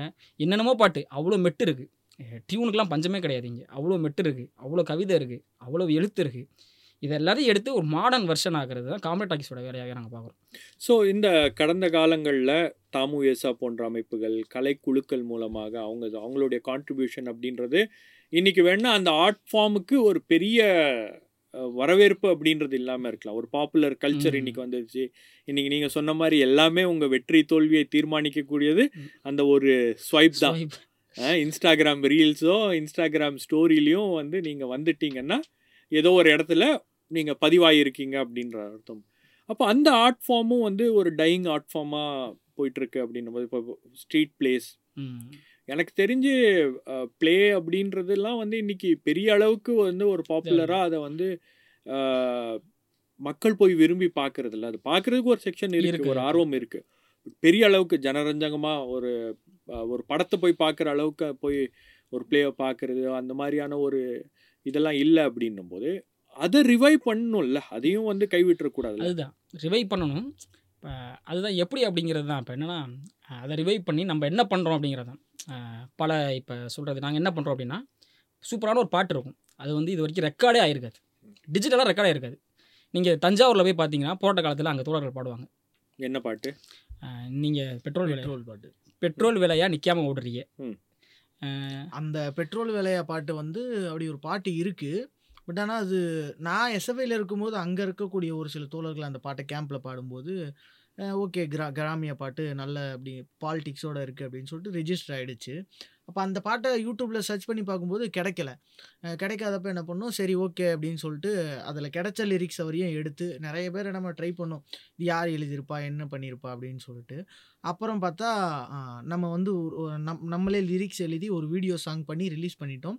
அதுக்கப்புறம் தான் தெரியுது அப்படி ஒரு பாட்டு வந்து யூடியூப்பில் இருக்குது அப்படின்னு சொல்லிட்டு அதை சம்மந்தப்பட்ட தோழர் வந்து இது மாதிரி வந்து பாட்டு இருக்குது அப்படின்னு சொன்னார். அப்புறம் அந்த தோழர்கிட்ட வந்து நம்ம வெளைச்சாமின்னு சொல்லிட்டு புது புதுக்கோட்டையில் இருக்கிற தோழர் அவர்கிட்ட வந்து இல்லை தோழர் நமக்கு தெரியாமல் இருந்தது இவ்வளோ நாளாக அதனால் வந்து இப்போ நான் SFL கேட்டதால் அதை பண் பண்ணதுன்னு சொல்லி இங்கே இருக்கக்கூடிய தோழர்கள்லாம் பேசினதுக்கப்புறம் இதுவாக இருக்குது அந்த மாதிரியான பாடல்கள் வந்து அந்த பாட்டு வந்து ஒரு ஒரு- ஒரு இன்னும் கொஞ்சம் தெரியாத ஆட்களுக்கும் போய் சேர்ந்துருக்கு அப்படிங்கிறது தான். அது மாடர்னாக மாற்றி இன்றைக்கி இருக்கக்கூடிய விலைவாசி பிரச்சனையாக இருக்கட்டும் அது ஒரு கிராமிய பாட்டாவே அந்த பாட்டை பண்ணியிருக்கோம். கிராமிய பாட்டு தான். ஒரு டிஜிட்டல் வெர்ஷன் டிஜிட்டல். கேட்டேன் அந்த பாட்டை கேட்டேன். நீங்க வந்து அதானியை போல் மோடி அதானியை காதலிப்பது போல் நான் உன்னை காதலிப்பேன். அப்படின்லாம் அந்த வந்து அந்த வார்த்தைகள்லாம் போட்டு பாடி இருக்கீங்க அது ஒரு பாட்டு தான் சொல்றோம். எங்களுக்கே தெரியாது எவ்வளவு பாட்டு இருக்கு. சொல்லுவாங்க தோழர் இந்த பாட்டை நீங்க பண்ணுங்க. நாங்க எங்கேயாச்சும் போவோம். வயசான தோழர்கள் இருப்பாங்க. அவங்களுக்கு ஐம்பது வயசு அறுபது வயசு இருக்கும். ரொம்ப இயக்கத்தில் மிகப்பெரிய வேலைகள் பார்த்துட்டு சாதாரணமாக இருப்பாங்க. அவங்க சொல்லுவாங்க தோழர் நான் ஒரு பாட்டு கவிதை வச்சுருக்கேன் தோழர். இதை பாட்டாக மாற்றுங்க அப்படிம்பாங்க. எங்களுக்கு அது மிகப்பெரிய ஒரு ரெகக்னேஷனாக நாங்கள் பார்ப்போம். ஏன்னா யாரோ தோழர் எங்களை நம்பி ஒரு பாட்டை கொடுக்குறாங்க. நாங்கள் பாட்டாக மாற்றுறோம் அப்படிங்கிறப்ப அவங்க சொல்கிறது என்னென்னா இன்னும் ஆயிரம் ஆயிரம் பாட்டு இருக்குது தோழர். இதெல்லாம் நீங்கள் வந்து எடுத்து டிஜிட்டல் பண்ணுங்கள் யங்ஸ்டர்கிட்ட கொண்டு போங்க அப்படின்னு சொல்லுவாங்க. அந்த பாட்டெல்லாம் சூப்பர் சூப்பராக இருக்கும். நமக்கு தெரிஞ்சது தெரிஞ்ச டியூன்ஸை விட தெரிஞ்ச மியூசிக் விட சூப்பரான பாட்டெல்லாம் அப்படி மறைஞ்சு போயிருக்கும். இதெல்லாம் இந்த ட்ராவல் எங்களுக்கு கிடைக்குது. இந்த எக்ஸ்போஷர் எங்களுக்கு கிடைக்குது. அதை எடுத்து இந்த மாதிரி ஸ்டுடியோக்குள்ளே வச்சு சூப்பராக உட்காந்து பேக் பண்ணுறதா நம்ம ஒர்க்கு ஒரு தோழர் வந்து புதுக்கோட்டைக்கு பாட போனப்போ அந்த தோழர் என்னென்னா எங்களை பார்த்தது ஒரு ரெண்டு பேப்பர் எப்பயுமே பாக்கெட்டில் வச்சுருப்பார் போல். ரெண்டு பேப்பரை கொடுத்துட்டு வீட்டுக்கு போயிட்டு இவ்வளோ பெரிய ஒரு மஞ்சப்பை ஃபுல்லாக லிரிக்ஸ் பேப்பர் கொண்டு வந்துட்டு இது எப்படியாவது பாட்டாக மாற்றணும்னு சொல்லிட்டு எங்கள்கிட்ட காட்டுறாரு. அப்போ அந்த தோழர் வந்து அவ்வளோ நாள் வந்து அவருக்கு இந்த ஒரு டெக்னிக்கலாக வந்து இதுவாக இல்லாததால் அந்த காலகட்டத்தில் நம்ம இருந்த சூழல் அப்படிங்கிறது வேற. அப்போ ரெக்கார்ட் பண்ணுறதுக்கான ஸ்பேஸு அவருடைய சூழல் எப்படி இருக்கும் அப்படிங்கிறதெல்லாம் இருக்குது பொருளாதார நிலை எல்லாமே கருத்தில் இருக்கணும். இப்போ அந்த தோழர் எழுதி எழுதி வச்சுருக்காரு. எங்களை பார்த்து வந்து இவ்வளோ லிரிக்ஸ் இருக்குது இது எப்படியாவது பாட்டாக மாற்றணும்னு சொல்லிட்டு கொண்டு வந்து விடும்போது ஆச்சரியமாக இருக்குது நம்ம வந்து அதை அதை இன்னும் அதை வந்து அந்த பா அதை கொடுக்கறது எல்லாமே பாட்டாக எப்படியாவது மாற்றணும் அப்படிங்கிற ஒரு இன்ட்ரெஸ்ட்டும் ஒரு ப்ரெஷரும் க்ரியேட் ஆகுது. பாட்டா மாறிடுச்சா? இல்ல முயற்சி. அது கிட்டத்தட்ட. ஒரு இதுவா இருக்கு. நிறைய இருக்கு. அந்த மாதிரி புதுக்கோட்டையில மட்டும் இல்ல. இப்ப ஈரோட்ல இருந்தோ நிறைய இடத்துக்கு போற இடத்துல பூ எல்லாருமே கேட்கறது என்னன்னா பாட்டு இருக்கு அதை வந்து இது பண்ணணும் அப்படின்னு சொல்லிட்டு அந்த பாட்டோட ஸ்பெஷாலிட்டிஸ்லாம் என்ன அப்படின்னா அதெல்லாம் ஒரு கவிஞர்னு சொல்கிறவங்க எழுதியிருக்க மாட்டாங்க. அந்த ஒரு போராட்டம் நடந்திருக்கும். போட்டத்தை தலைமை தாங்குறவங்க போட்டத்தை உற்சாகம் மூட்டணும் அப்படின்னு சொல்லிட்டு அவங்களே எழுதியிருப்பாங்க. அப்புறம் இன்னொன்று என்னன்னா நிறைய கவிஞர்கள் வந்து கவிஞர்கள்னு சொல்லிட்டு நமக்கு தெரியாது. கவிஞர்கள் பறை இசை வாசிக்கிறவங்க அப்படின்னு சொல்லிட்டு இந்த ஆர்டிஸ்ட்லாம் பெரிய ஃபேம் இருக்குது அவங்க அந்த வட்டாரத்துக்குள்ளார மட்டும் சூப்பராக அவங்களுக்கு ஒரு ரீச் இருக்கும். அவங்களுக்குலாம் இந்த இந்த பிளாட்ஃபார்மே தெரியாது. இன்னமும் அவங்க போனீங்கன்னா அவங்களுக்குன்னு ஒரு வேல்யூ இருக்கும் அவங்களுக்குன்னு ஒரு ஆர்டிஸ்ட் இருக்கும். அவங்களோட பாட்டு எங்கள்கிட்ட வருது. அதுக்கு நேச்சுரலாகவே அது வந்து ஒர்க்கிங் கிளாஸ் பாலிடிக்ஸ் வந்து ரிஃப்ளெக்ட் பண்ணுவோம் அந்த பாட்டு. அதை எடுத்துகிட்டு நம்ம எடுத்துக்கிற நம்ம டிஜிட்டல் பண்ணுறப்ப அதை நம்ம வந்து ஒர்க் அவுட் பண்ணுறப்ப அதோட வீரியம் வேறு லெவலில் இருக்கும். இந்த பாட்டோட வரிகள்லாம் வந்து பார்த்திங்கன்னா எழுதவே முடியாது நம்ம. ஏன்னா அந்த சுச்சுவேஷனில் இருந்தவனால தான் எழுத முடியும். நம்மலாம் நிறைய பாடல்கள் நான் இப்போ எனக்கு ஞாபகம் இல்லை. பாடு பாடி காட்டுவாங்க வந்து. ஏன்னா இப்படிப்பட்ட பாட்டை இன்னும் நம்ம இது பண்ணாமல் இருக்கோங்கிற அளவுக்கு இருக்கும். ஒரு மெயின் ஸ்ட்ரீம் ஆகாம இருக்கு. ஆ, யாருக்குமே mainstream தெரியாம ஆகாம இருக்கு. அப்படின்னு. அப்படிங்கிறது இருக்குது அவ்வளோ பெரிய ஒரு எப்படி சொல்கிறேன்னா ஒர்க்கிங் இடதுசாரி இசை பாரம்பரியம்னே ஒன்று இருக்குன்னு சொல்லுவேன் நான். ம். அவ்வளோ பெருசு இருக்குது ஏன்னா அவ்வளோ ஒர்க்கிங் கிளாஸ் சம்மந்தப்பட்ட இஷ்யூஸ் சம்மந்தப்பட்ட அவ்வளோ பாட்டு இருக்குது வெறும் இஷ்யூஸ் மட்டும் இல்லை ஐடியாலஜி பேசுகிற பாட்டு இருக்குது அவ்வளோ பாட்டு இருக்குது உலக அரசியல் பேசின பாட்டு இருக்குது இவ்வளோ பாட்டு லிரிக் இருக்குது இவ்வளோ ரிச்சான ஒரு கண்டென்ட் இருக்குது இப்போ எடுத்து நம்ம இதை வந்து பேக் பண்ணி அழகாக உங்களுக்கு டெலிவரி பண்ண போகிறதா எங்கள் வேலை. இதை பண்ணாலே பெரிய வேலை நினைக்கிறேன். இருக்கிறது என்னன்னா இப்ப நம்ம கேங்ஸ்டாங்கிறது வந்து இப்போ சென்னை வந்து மையமா வச்சு இயங்குறோம். கூப்பிட்டா போய் பாடுறோம். பட் இந்த கேங்ஸ்டாங்கிற ஒரு டீம் வந்து காமரேட் டாக்கீஸுங்கிற ஒரு டீம் வந்து எல்லா டிஸ்ட்ரிக்ட்டுமே வந்து இப்படி ஒரு டீம் இருக்கணும் அப்படிங்கிறது எல்லா டிஸ்ட்ரிக்ட்லேயுமே வந்து இந்த மாதிரி ஒரு ஸ்பேஸு இந்த மாதிரி அவங்க வந்துட்டு போகிறதுக்கான ஒரு ஒரு அதுக்கான ஆட்களை கண்டுபிடிச்சி நம்ம அங்கே செட் பண்ணோம்னா இப்போ அந்த மாதிரி வந்து இனிமே வந்து அந்த மாதிரி எழுதி வச்சு நிற்கக்கூடிய ஒரு சூழல் இருக்காது அங்கவே வந்து அந்த தோழர்கள் வந்து அந்த அந்த இடத்த பயன்படுத்தி அந்த மாதிரியான ஒரு ஸ்பேஸை உருவாக்க கலாச்சாரம் அந்த காலகட்டம் அந்த போராட்டம் அந்த டைம்ல. இருந்தது. அது எல்லாமே வந்து உங்களுக்கு பெரிய அளவுக்கு உதவியாக இருக்கும். எனக்கு நீங்கள் இது சொல்லும்போது ஒரு விஷயம் ஞாபகம் வருது. இந்த சிஏஏ போராட்டத்தின் போது தான் நிறைய பேர் வந்து அந்த பழைய பாடல்கள் இருக்கு இல்லையா? அந்த சாங்ஸ் ஆஃப் ரெசிஸ்டன்ஸ் அப்படின்னு சொல்லிட்டு பழைய பாடல்கள் நிறைய பாட ஆரம்பிச்சாங்க. குறிப்பாக பார்த்தீங்கன்னா உங்களுக்கு வந்து இந்த ஹபீப் ஜாலிப் உடைய கவிதைகள் அதுக்கப்புறம் ஃபைஸ் அஹ்மத் ஃபைஸ் என்ற ஒரு போயட்டுடைய பாட்டு. அதாவது தமிழில் கூட அதை டிரான்ஸ்லேட் பண்ணியிருப்பாங்க ஹம் தேக்கேங்கே அப்படின்ற அந்த சாங்கு நாம் பார்ப்போமே அப்படின்னு சொல்லிட்டு ஒரு சாங்கை வந்து இவங்களே அதை டிரான்ஸ்லேட் பண்ணி அதை பாடி அதுக்கப்புறம் அதை வெளியிட்டாங்க. பெரிய அளவுக்கு அந்த விஷயங்கள்லாம் வந்து இங்கே இருக்கக்கூடியவங்க தானாக முன் வந்து அதை செய்திருக்கிறார்கள். ஏன்னா அந்த போராட்டத்தின் போது இந்த பாடல்கள்லாம் வந்து ஒரு பெரிய புத்துணர்ச்சி புத்துணர்ச்சியை கொடுக்கணும். ஒரு உத்வேகத்தை கொடுக்கணும். ஒரு உற்சாகத்தை. கொடுக்கணும். ஏன்னா போராடுகின்றவர்கள் வந்து எந்த இடத்துலையும் சோர்ந்து போயிடக்கூடாது அப்படின்றது அந்த பாட்டுடைய அந்த பாடல்கள் இருக்கும்போது அதை பாடிட்டே அவங்க போராடுவாங்க அப்படின்னு. இப்போ கூட எனக்கு தெரிஞ்சு இந்த சமீபத்தில் ஒரு பத்தாண்டு காலமாக இந்தியாவில் நடந்த ஒரு மிக முக்கியமான போராட்டம் அப்படின்னா அது அண்ணா ஹசாரே நடத்திய அந்த போலி ஊழலுக்கு எதிரான ஒரு போராட்டம். அதாவது சார் ட்ரோல் பண்ணி வீடியோ பண்ணியிருக்கோம் நாங்கள் அப்படியா? என்ன? அது ஒரு வீடியோ ஒன்று பண்ணியிருப்போம். தூங்கிட்டே இருப்பாரு இப்ப அண்ணா பத்தாயிரம் கோடி எவ்வளவு தலைவர் இப்போ இப்போ இந்த சிஏஜி ரிப்போர்ட் ஆமா ஆமா சிஏஜி அப்போ ரிப்போர்ட் எங்கே போனீங்க மிஸ்டர் அண்ணா சார் அப்படிங்கிற மாதிரி ஒரு வீடியோ ட்ரோல் பண்ணி ஒன்று பண்ணியிருப்போம். நான் சொன்ன ஞாபகம் வந்துச்சு அது. ஸோ அண்ணா ஹசாரே போராட்டத்தின் போது தான் உங்களுக்கு வந்து இந்த கோ படத்தில் ஒரு ஒரு ஒரு ஒரு சின்ன ஒரு சாங் வரும். அவங்க அரசியல் ரீதியாக கோ படத்தில் அவங்க அரசியல் கட்சியாக தயாராகும் போது ஆஹ், நெற்றி பொட்டில் அப்படின்னு ஒரு சாங் இருக்கும். ஸோ அந்த சாங்கை வந்து அப்போ போடுவாங்க அந்த பாட்டில். அதுக்கப்புறம் வந்து சாரி ஜான் சேச்சா அதுக்கப்புறம் பகத்சிங் உடைய படத்துல இருந்து வர பாடல்கள்லாம் போட்டு பயங்கரமா வந்து அந்த போராட்டத்துக்கு ஆட்களை சேர்த்தாங்க. ஸோ பாடல்கள் அப்படின்றது பெரிய அளவுக்கு மொபிலைசேஷனுக்கும் வந்து பெரிய அளவுக்கு வந்து அது அவங்களுக்கு வந்து உதவியா இருந்துச்சு. பட் அந்த போராட்டம் வந்து எதற்காக நடந்தது அப்படின்றது ஒரு அஞ்சு வருஷம் கழிச்சு தான் அதனுடைய உண்மை அப்படின்றது மக்களுக்கு புரிஞ்சுச்சு. ஸோ சாங்ஸ்க்கு அந்த அளவுக்கு அந்த பவர் அப்படின்றது இருக்கு இல்லையா? பாட்டு தான் போ நீங்கள் கிராமத்துக்கு போனீங்கன்னா இந்த இந்த டிஜிட்டல் ஸ்பேஸ்லாம் விட்டுருங்க. இங்கெல்லாம் விட்டுருங்க. இதை தாண்டி வந்து எங்கெங்கேயோ இருக்குது இயக்கம் எங்கெங்கேயோ இருக்குது எங்கெங்கேயோ கொடிகள் இருக்குது எங்கெங்கேயோ ம- தோழர்கள் இருக்காங்க. அவங்கெல்லாம் போய் மக்கள்கிட்ட போய் எடுத்தோன்னெல்லாம் பேச அரசியெல்லாம் பேச மாட்டாங்க. இப்போ ஒரு பத்து பேர் கூப்பிட்றாங்க அப்படின்னா முதல்ல பாட்டு தான் கைத்தட்டி பாடுறது தான். இந்த பாட்டு தான் வந்து இணைக்கிற மேட்ரு அங்கே அவங்களே பாட்டு எழுதுவாங்க பாட்டு அவங்களே உருவாக்கிடுவாங்க அப்படிங்கிறப்ப இந்த நீங்கள் ப்ரொட்டஸ்ட்டு பாலிடிக்ஸ் ப்ரொட்டஸ்ட் விட்டுருங்க. பாலிடிக்ஸ்னு எடுத்துக்கிட்டிங்கன்னா நீங்கள் தமிழ்நாட்டில் வந்து சினிமா வந்து சூப்பராக யூட்டிலைஸ் பண்ணிட்டாங்க அதை. இன்னும் யூட்டிலைஸ் பண்ணாமல் இருக்க இடம் வந்து பட்டுக்கோட்டை யூட்டிலைஸ் பண்ணிட்டாரு. நாங்கள் நினைக்கிறது வந்து மியூசிக் தான். ஸோ காமெடி கேங்ஸ்டரோட மோட்டிவாகவே என்னென்னா மியூசிக்கை வந்து பொலிட் பால் பொலிட்டிக்கல் டூலாக பர்ஃபெக்டாக யூஸ் பண்ணணும் அப்படிங்கிறத எங்களோட நோக்கமே. ஸோ அந்த வேலையை தான் பார்த்துட்டு இருக்கோம். ஸோ எனக்கு நீங்கள் பேசிட்டு இருக்கும்போது சொன்னீங்க பட்டுக்கோட்டையோட ஒரு பாட்டு இருக்கு. ம். ஏதாச்சும் ரெடி பண்ணியிருக்கீங்களா? பாட்டு அவர் சம்மந்தமா அவரோட ஒரு தூங்காதே தம்பி தூங்காதேன்னு ஒரு பாட்டு இருக்குது. அதை எடுத்து நாங்கள் ரீமிக்ஸ் பண்ணி வச்சு இது இதுக்கு நல்ல ரெஸ்பான்ஸ் இருக்குது அப்படியா? பாடி இருக்கீங்களா மேடைகள் மேடையெல்லாம் பாடுவோம். ஓகே. இந்த இந்த பட்டுக்கோட்டையுடைய பாட்டு வந்து இது வந்து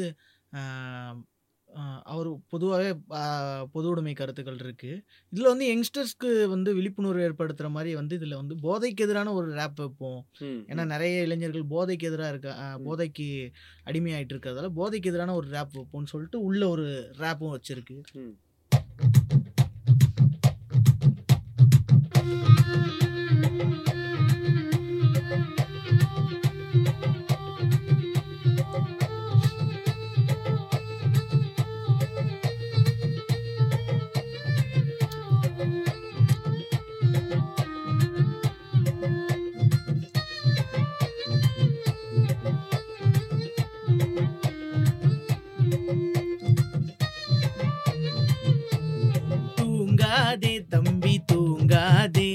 சோம்பேறி என்ற பெயர் வாங்காதே தூங்காதே தம்பி தூங்காதே.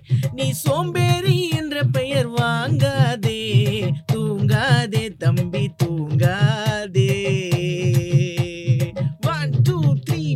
மாண்புமிகு சென்னை மக்கள் எல்லாருக்கும் வணக்கம். இங்க இந்து முஸ்லீம் கிறிஸ்டின் எல்லாம் மாம மச்சான் என்னைக்கும் சாதி மதத்தை பார்க்க மாட்டோம் பாகுபாடு காட்ட மாட்டோம். ஒத்துமையா நாங்க நிப்போம் பிரிக்க பார்த்தா வேட்டு வைப்போம். பிரிக்க பார்த்தா வேட்டு வைப்போம்.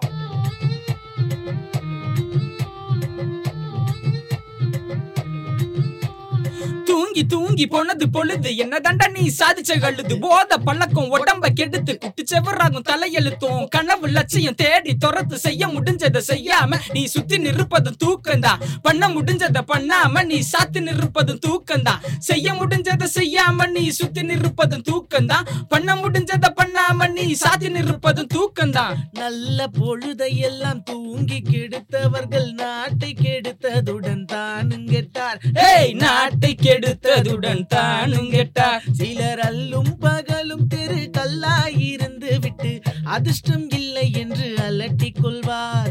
அல்லும் பகலும் தெரு கல்லாயிருந்து விட்டு அதிர்ஷ்டம் இல்லை என்று அலட்டிக் கொள்வார். விழித்து கொண்டோர் எல்லாம் பிழைத்து கொண்டார்.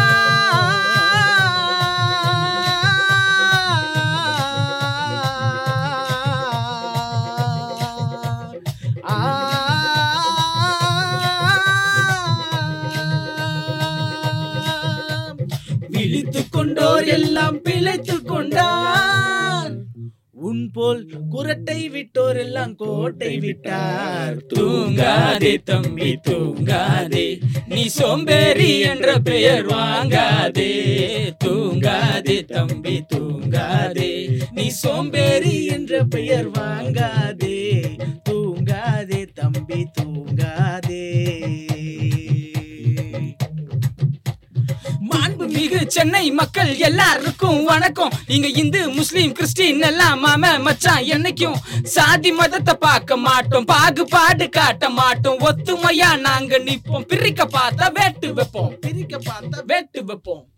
ஆக்சுவலாக நீங்கள் சொன்ன ஒரு விஷயம் என்னன்னா இந்த இ- இந்த இப்போ நடக்கக்கூடிய போராட்டங்களில் நான் பார்க்கக்கூடிய விஷயம் என்னென்னா அது திராவிட இயக்கங்களுடைய போராட்டமாக இருக்கட்டும் அல்லது விசிகா போன்ற கட்சிகளுடைய போராட்டமாக இருக்கட்டும் திராவிட அமைப்புகள் அம்பேத்கர் அமைப்புகள் அல்லது மற்ற பல இஸ்லாமிய அமைப்புகளுடைய மேடைகளாக இருக்கட்டும் எல்லா இடத்துலையும் இந்த சமூக நீதி கருத்தை வந்து ரொம்ப வலுவாக பேசுகிறாங்க எல்லாரும் பேசுகிறாங்க அது கடந்த ஒரு பத்தாண்டு காலமாக பார்க்கக்கூடிய ஒரு ஃபினாமினா அதாவது ரெண்டாயிரத்தி பதினாலுக்கு பிறகு வலதுசாரி அரசியல் அப்படின்றது பெரிய அளவுக்கு வந்து பூதாகரமாக இன்னைக்கு வந்து நிற்கும் போது இன்னைக்கு இந்த மேடைகள் இல்லாமல் நீங்கள் இஸ்லாமிய அமைப்புகளுடைய மாநாடுகள்லையோ இஸ்லாமிய அமைப்புகளுடைய மேடைகள்லையோ வந்து பார்த்தீங்கன்னா ஜெய்பீம் அப்படின்ற முழக்கம் பெரியார் வாழ்க அப்படின்ற முழக்கம்லாம் வந்து இது வரைக்கும் இதுக்கு முன்னாடி இருந்ததில்ல. பட் இப்போ அந்த முழக்கங்கள்லாம் வந்து மீண்டும் அந்த மேடைகளில் வருது அப்படின்னும் போது அந்த திராவிட கருத்துக்கள்லாம் வந்து ஏதோ ஒரு வகையில் உங்களுக்கு இந்த வலதுசாரி அரசியலை இடதுசாரி கருத்துக்கள்லாம் வந்து இந்த வலதுசாரி அரசியலை எதிர்க்கக்கூடிய கருத்துக்களாக இருக்கிறது அப்படின்றத ஒரு புரிதல் அப்படின்றது ஏற்பட்டிருக்கிறத நான் பார்க்குறேன். அது அதுக்கு தான் அது வந்து ஒன்று ஒன்று வந்து தேவை. இன்னொன்று வந்து நான் முன்னாடி சொன்ன மாதிரி தமிழ்நாட்டோட சூழல். இங்கே எந்த மதமாக வேணாலும் இருக்கட்டும் எந்த என்ன சொல்கிறது ஹிந்து முஸ்லீம் கிறிஸ்டின் அப்படிங்கிறது வந்து இங்கே வந்து அந்த மதத்தால் இங்கே வந்து ஒரு பாலிடிக்ஸ் பண்ண முடியாத நிலைமை வந்து ஆல்ரெடி உருவாக்கி வச்சுட்டாங்க. நீ புதுசாக வந்து பேசுகிறப்ப ஏலியனா தெரியற. அதுதான் பிரச்சனை. பட் ஏதோ ஒரு இடத்துல உங்களுக்கு வந்து இன்னைக்கு அந்த ரைட் விங் பாலிடிக்ஸுக்கு இளைஞர்களை வந்து ஈர்க்கக்கூடிய ஒரு விஷயம் அப்படின்றது. அவங்களும் அதே ஆர்ட் ஃபார்ம் தான் யூஸ் பண்ணுறாங்க. இன்னைக்கு ஹிந்துத்துவா பாப் அப்படின்றது எச் பாப் அப்படின்றது பெரிய அளவுக்கு வந்து ஒரு ஒரு விஷயமாக நார்த் இந்தியாவில் மாறி இருக்கு. இன்னைக்கு டிஜே மியூசிக்கில் அதாவது ஒரு ஒரு ஒரு ஒரு ஒரு மதத்துக்கு எதிராக நீங்கள் வந்து வன்மத்தை வந்து கக்கலாம் அது குற்றம் கிடையாது அப்படின்ற மாதிரி அதை நார்மலைஸ் பண்ணி பண்ணி- இருக்கக்கூடிய ஒரு விஷயமும் பார்க்குறோம் இல்லையா? அங்கே அதுதான் நார்த் இந்தியாவில் நீங்கள் சொல்கிறீங்க இந்த மாதிரி வந்து மத மத ஒரு மதத்துக்கு எதிரான விஷயத்த வந்து நார்மலைஸ் பண்ணி வச்சுருக்காங்க அப்படிங்கிறது. அங்கே தான் வேலை இருக்குன்னு நினைக்கிறேன். நான் என்ன நினைக்கிறேன்னா அங்கே தான் தேவையே இருக்குன்னு நினைக்கிறேன். இவங்க இந்த மாதிரி வந்து நார்மலைஸ் பண்ணி வச்சுட்டாங்க. இது நார்மலைஸ் ஆயிடுச்சு அப்படின்னு வந்து ஒரு ஆர்டிஸ்ட் விட்டுறக்கூடாது. அங்கே இருக்க ஒரு ஒரு பத்திரிக்கையாளர் வந்து நார்மல் ஆயிடுச்சுன்னு சொல்லி இதை அக்செப்ட் பண்ணிக்கக்கூடாது. இதை பேசி நம்ம பொழைச்சிக்கலாம் அப்படின்னு நினைக்காம பத்திரிக்கையாளர்களும் ஆர்டிஸ்ட்டும் இதுக்கு எதிராக எவ்வளோ ஒர்க் பண்ணுறாங்களோ அவன் எவ்வளோ தான் ப்ரொபகண்டா பண்ணாலும் ஒரு ஆர்ட் மூலமாக ஒரு படம் மூலமாக ஒரு பாட்டு மூலமாக அவங்க உருவாக்க முடியும்னு நினைக்கிறேன். ஸோ ஒரு ஆர்ட் இந்த மாதிரி ஆர்டிஸ்ட்களை முடக்கிறாங்க பத்திரிகையாளர்கள் முடக்கிறாங்கிறது தாண்டி அவங்க எவ்வளவு ரிபலாக அதை கொண்டு போகிறாங்க அப்படிங்கிறது தான் மேட்டுன்னு நினைக்கிறேன். ஸோ அந்த வேலை வந்து அங்கே சரியாக நடக்கணும் அப்படிங்கிறது தான் நம்மளோட பார்வையாக இருக்குது அங்கே பண்ணவே இல்லை யாருமே அப்படிலாம் இல்லைன்னுலாம் சொல்லலை. அது இன்னும் ஸ்ட்ராங்காக நடக்கணும். இன்னும் அதுக்கான ஸ்கோப் நிறையா இருக்குது அப்படின்னு நினைக்கிறேன். அண்ட் இன்னொன்று என்னென்னா இவங்க இந்த மாதிரிலாம் பண்ணுறாங்க அப்படிங்கிறப்ப அவங்க எல்லா இன்ஸ்டியூஷனும் அவங்க கையில் இருக்குது சோஷியல் மீடியாவை வந்து கம்ப்ளீட்டாக அவங்க வச்சுருக்காங்க. அதுக்கு எதிரான ஒர்க்கு போட்டாலும் அது போட விடாமல் தடுக்கிற அளவுக்கு ஃபேஸ்புக்கில் கண்ட்ரோல் பண்ணுறதா கூடலாம் என்னென்னமோ சொன்னாங்க. சோஷியல் மீடியாவே அவங்க ஹேண்டில் பண்ணுறதா சொல்கிறாங்க பரவலான எல்லா இதையும் அவங்க வந்து தடுத்து வச்சுருந்தாலும் நம்ம டேரெக்டாக மக்கள்கிட்ட போகிறதா இதுக்கான ஒரு வழியாக இருக்கும். நம்ம ஹோப் ஓட முடியாதுல்ல. அவங்க பரப்பிட்டாங்க. சரி நம்ம அப்படியே விட்டுற முடியாதுல்ல. எப்படி வந்து அவங்க என்னதான் மக்கள்கிட்ட வந்து எவ்வளோ விஷ எவ்வளோ விஷயத்தை பரப்புனாலும் எவ்வளோ நெகட்டிவான சுச்சுவேஷன் இருந்தாலும் இடதுசாரி அரசியல் இருக்கவங்க வந்து ஹோப்பை விட்டுற முடியாதுன்னு நினைக்கிறேன். ஹோப் இருக்குது மக்கள் திருப்பியும் வந்து மக்களை நம்ம மக்களை வென்றெடுக்க முடியும். மக்கள்கிட்ட வந்து சரியான விஷயத்தை கொண்டு போய் சேர்க்க முடியும். எவ்வளோ விஷம் பரவுனாலும் அதை சரி செய்ய முடியுங்கிற ஹோப் தான் வந்து நம்மளை முன்னகர்த்தி செல்லணும்னு நினைக்கிறேன். ஹோப் வேணும்னு நினைக்கிறேன். பரப்பிட்டாங்கன்னா நம்ம விட்டுற முடியாதுன்னு நினைக்கிறேன். ஓகே என்னுடைய கடைசி கேள்வி. அதாவது ஒரு பட்டிங் ஆர்டிஸ்டா ஒரு மியூசிஷியனா உங்களுக்கு ஒரு மேடை அப்படின்றது எவ்வளோ இம்பார்ட்டண்ட் ஏன்னா சமீப காலங்களில் பல மேடைகளில் உங்களுக்கு வாய்ப்புகள் அப்படின்றது கிடச்சிருக்கு. பல பேருக்கு ஆசை இருக்கும். பெர்ஃபார்ம் பண்ணலாம். அவங்களுக்கு டேலண்ட் இருக்கும். ஆனால் அந்த மேடை அப்படின்றது கிடைக்காது. எவ்வளோ முக்கியமான ஒரு விஷயமாக இருக்கிறது? பர்டிகுலர்லி இந்த அரசியல் கருத்துக்கள்லாம் பேசணும் அப்படின்னும் போது ஒரு நிகழ்ச்சியை நடத்துகிறீங்க அந்த நிகழ்ச்சியில் ஆர்ட் ஃபார்ம் மூலமாக ஒரு விஷயத்தை கடத்த முடியும் அப்படின்றது இன்னைக்கு ஒரு பேட்டர்னாக இல்லை. அப்போ அந்த மாதிரி ஒரு பெரிய மேடைகள்லாம் வந்து எவ்வளவு முக்கியமான ஒரு விஷயமாக மாறி இருக்கு? ரொம்ப மேடைங்கிறது வந்து ஒரு ஆர்டிஸ்ட்டுக்கு ரொம்ப வந்து எமோஷ்னலான ஒரு இடம் ஃபஸ்ட்டு ஏன்னா அவன் என்ன பண்ணியிருக்காங்கிறது வந்து அங்கே தான் தெரிய போகுது. மற்ற யூடியூப்பில் நம்ம போட்டாலும் நேரடியாக நம்ம பாடி அவங்க கைத்தட்டுறதுங்கிறது தான் வந்து ஒரு ஆர்டிஸ்ட்டுக்கு ரொம்ப எமோஷனலான ஒரு இடம். பெரிய மேடை தான் அப்படிங்கிறது மேட்டர் இல்லை. சின்ன மேடையில் திருமுனை கூட்டத்தில் நம்ம பாடியிருப்போம். அங்கே வந்து இன்னைக்கு நினச்சிருப்போம் இவங்களுக்கு வந்து இது புரியாது ரேப் மியூசிக்லாம் புரியாது. இந்த பாட்டெலாம் அவங்க கேட்க போகிறதில்ல சரி கூப்பிட்டாங்க பாடிடுவோன்னு நினச்சி நான் பாடிருக்கேன். சூப்பராக உள்வாங்கிட்டு வந்து தம்பி அருமையாக பண்ண ராசா அப்படின்னு சொன்ன லேடிஸ் இருக்காங்க. ஒரு வயசானவர் வந்து சொல்லுவார். அது கொடுக்குற ஒரு ஒரு மோட்டிவேஷன் வந்து அது ஒரு மாதிரி இருக்கும். பெரிய மேடைகளுக்கு போகிறப்ப அப்படின்னா லார்ஜ் ஆடியன்ஸ் இப்போ லார்ஜ் ஆடியன்ஸ் இருக்காங்க. இவங்கள்ட்ட வந்து நம்ம மேட்டரை கொண்டு போக போகிறோம் அப்படிங்கிறப்ப முதல்ல அவங்களுக்கு பிடிச்ச மாதிரி ஃபஸ்ட் ஸ்டார்ட் பண்ணிவிட்டு நடுவில் அவங்க நம்ம மேட்ரு நம்ம பேசுகிற பாட்டு நம்ம பேசுகிற லாங்குவேஜ் நம்மளோட நம்மளோட இசை வந்து உங்களுக்கு கனெக்ட் ஆயிடுச்சு அப்படிங்கிறப்ப அவங்க ஆர்ப்பரிக்கிற அந்த சத்தம் வந்து இந்த அரசியலும் நம்ம பேசுகிற அரசியலும் வெற்றி ஆகும் அப்படிங்கிறதுக்கான ஒரு ஹோப்பை கொடுக்கும். அந்த மேடைங்கிறது ரொம்ப எமோஷ்னலான ஒரு இடம் தான் வைங்களேன். மேடை கிடைக்கிறது வந்து நீங்கள் கேட்டது வந்து முக்கியமானது ஆர்டிஸ்ட்டுக்கு மேடை கிடைக்கிது அப்படிங்கிறது. நாங்கள் எங்களுக்கு மேடை கிடச்சிருச்சு. நாங்கள் பேசிகிட்டு இருக்கோம் இப்போ உட்காந்து உங்கள்கிட்ட பேசிகிட்டு இருக்கோம்.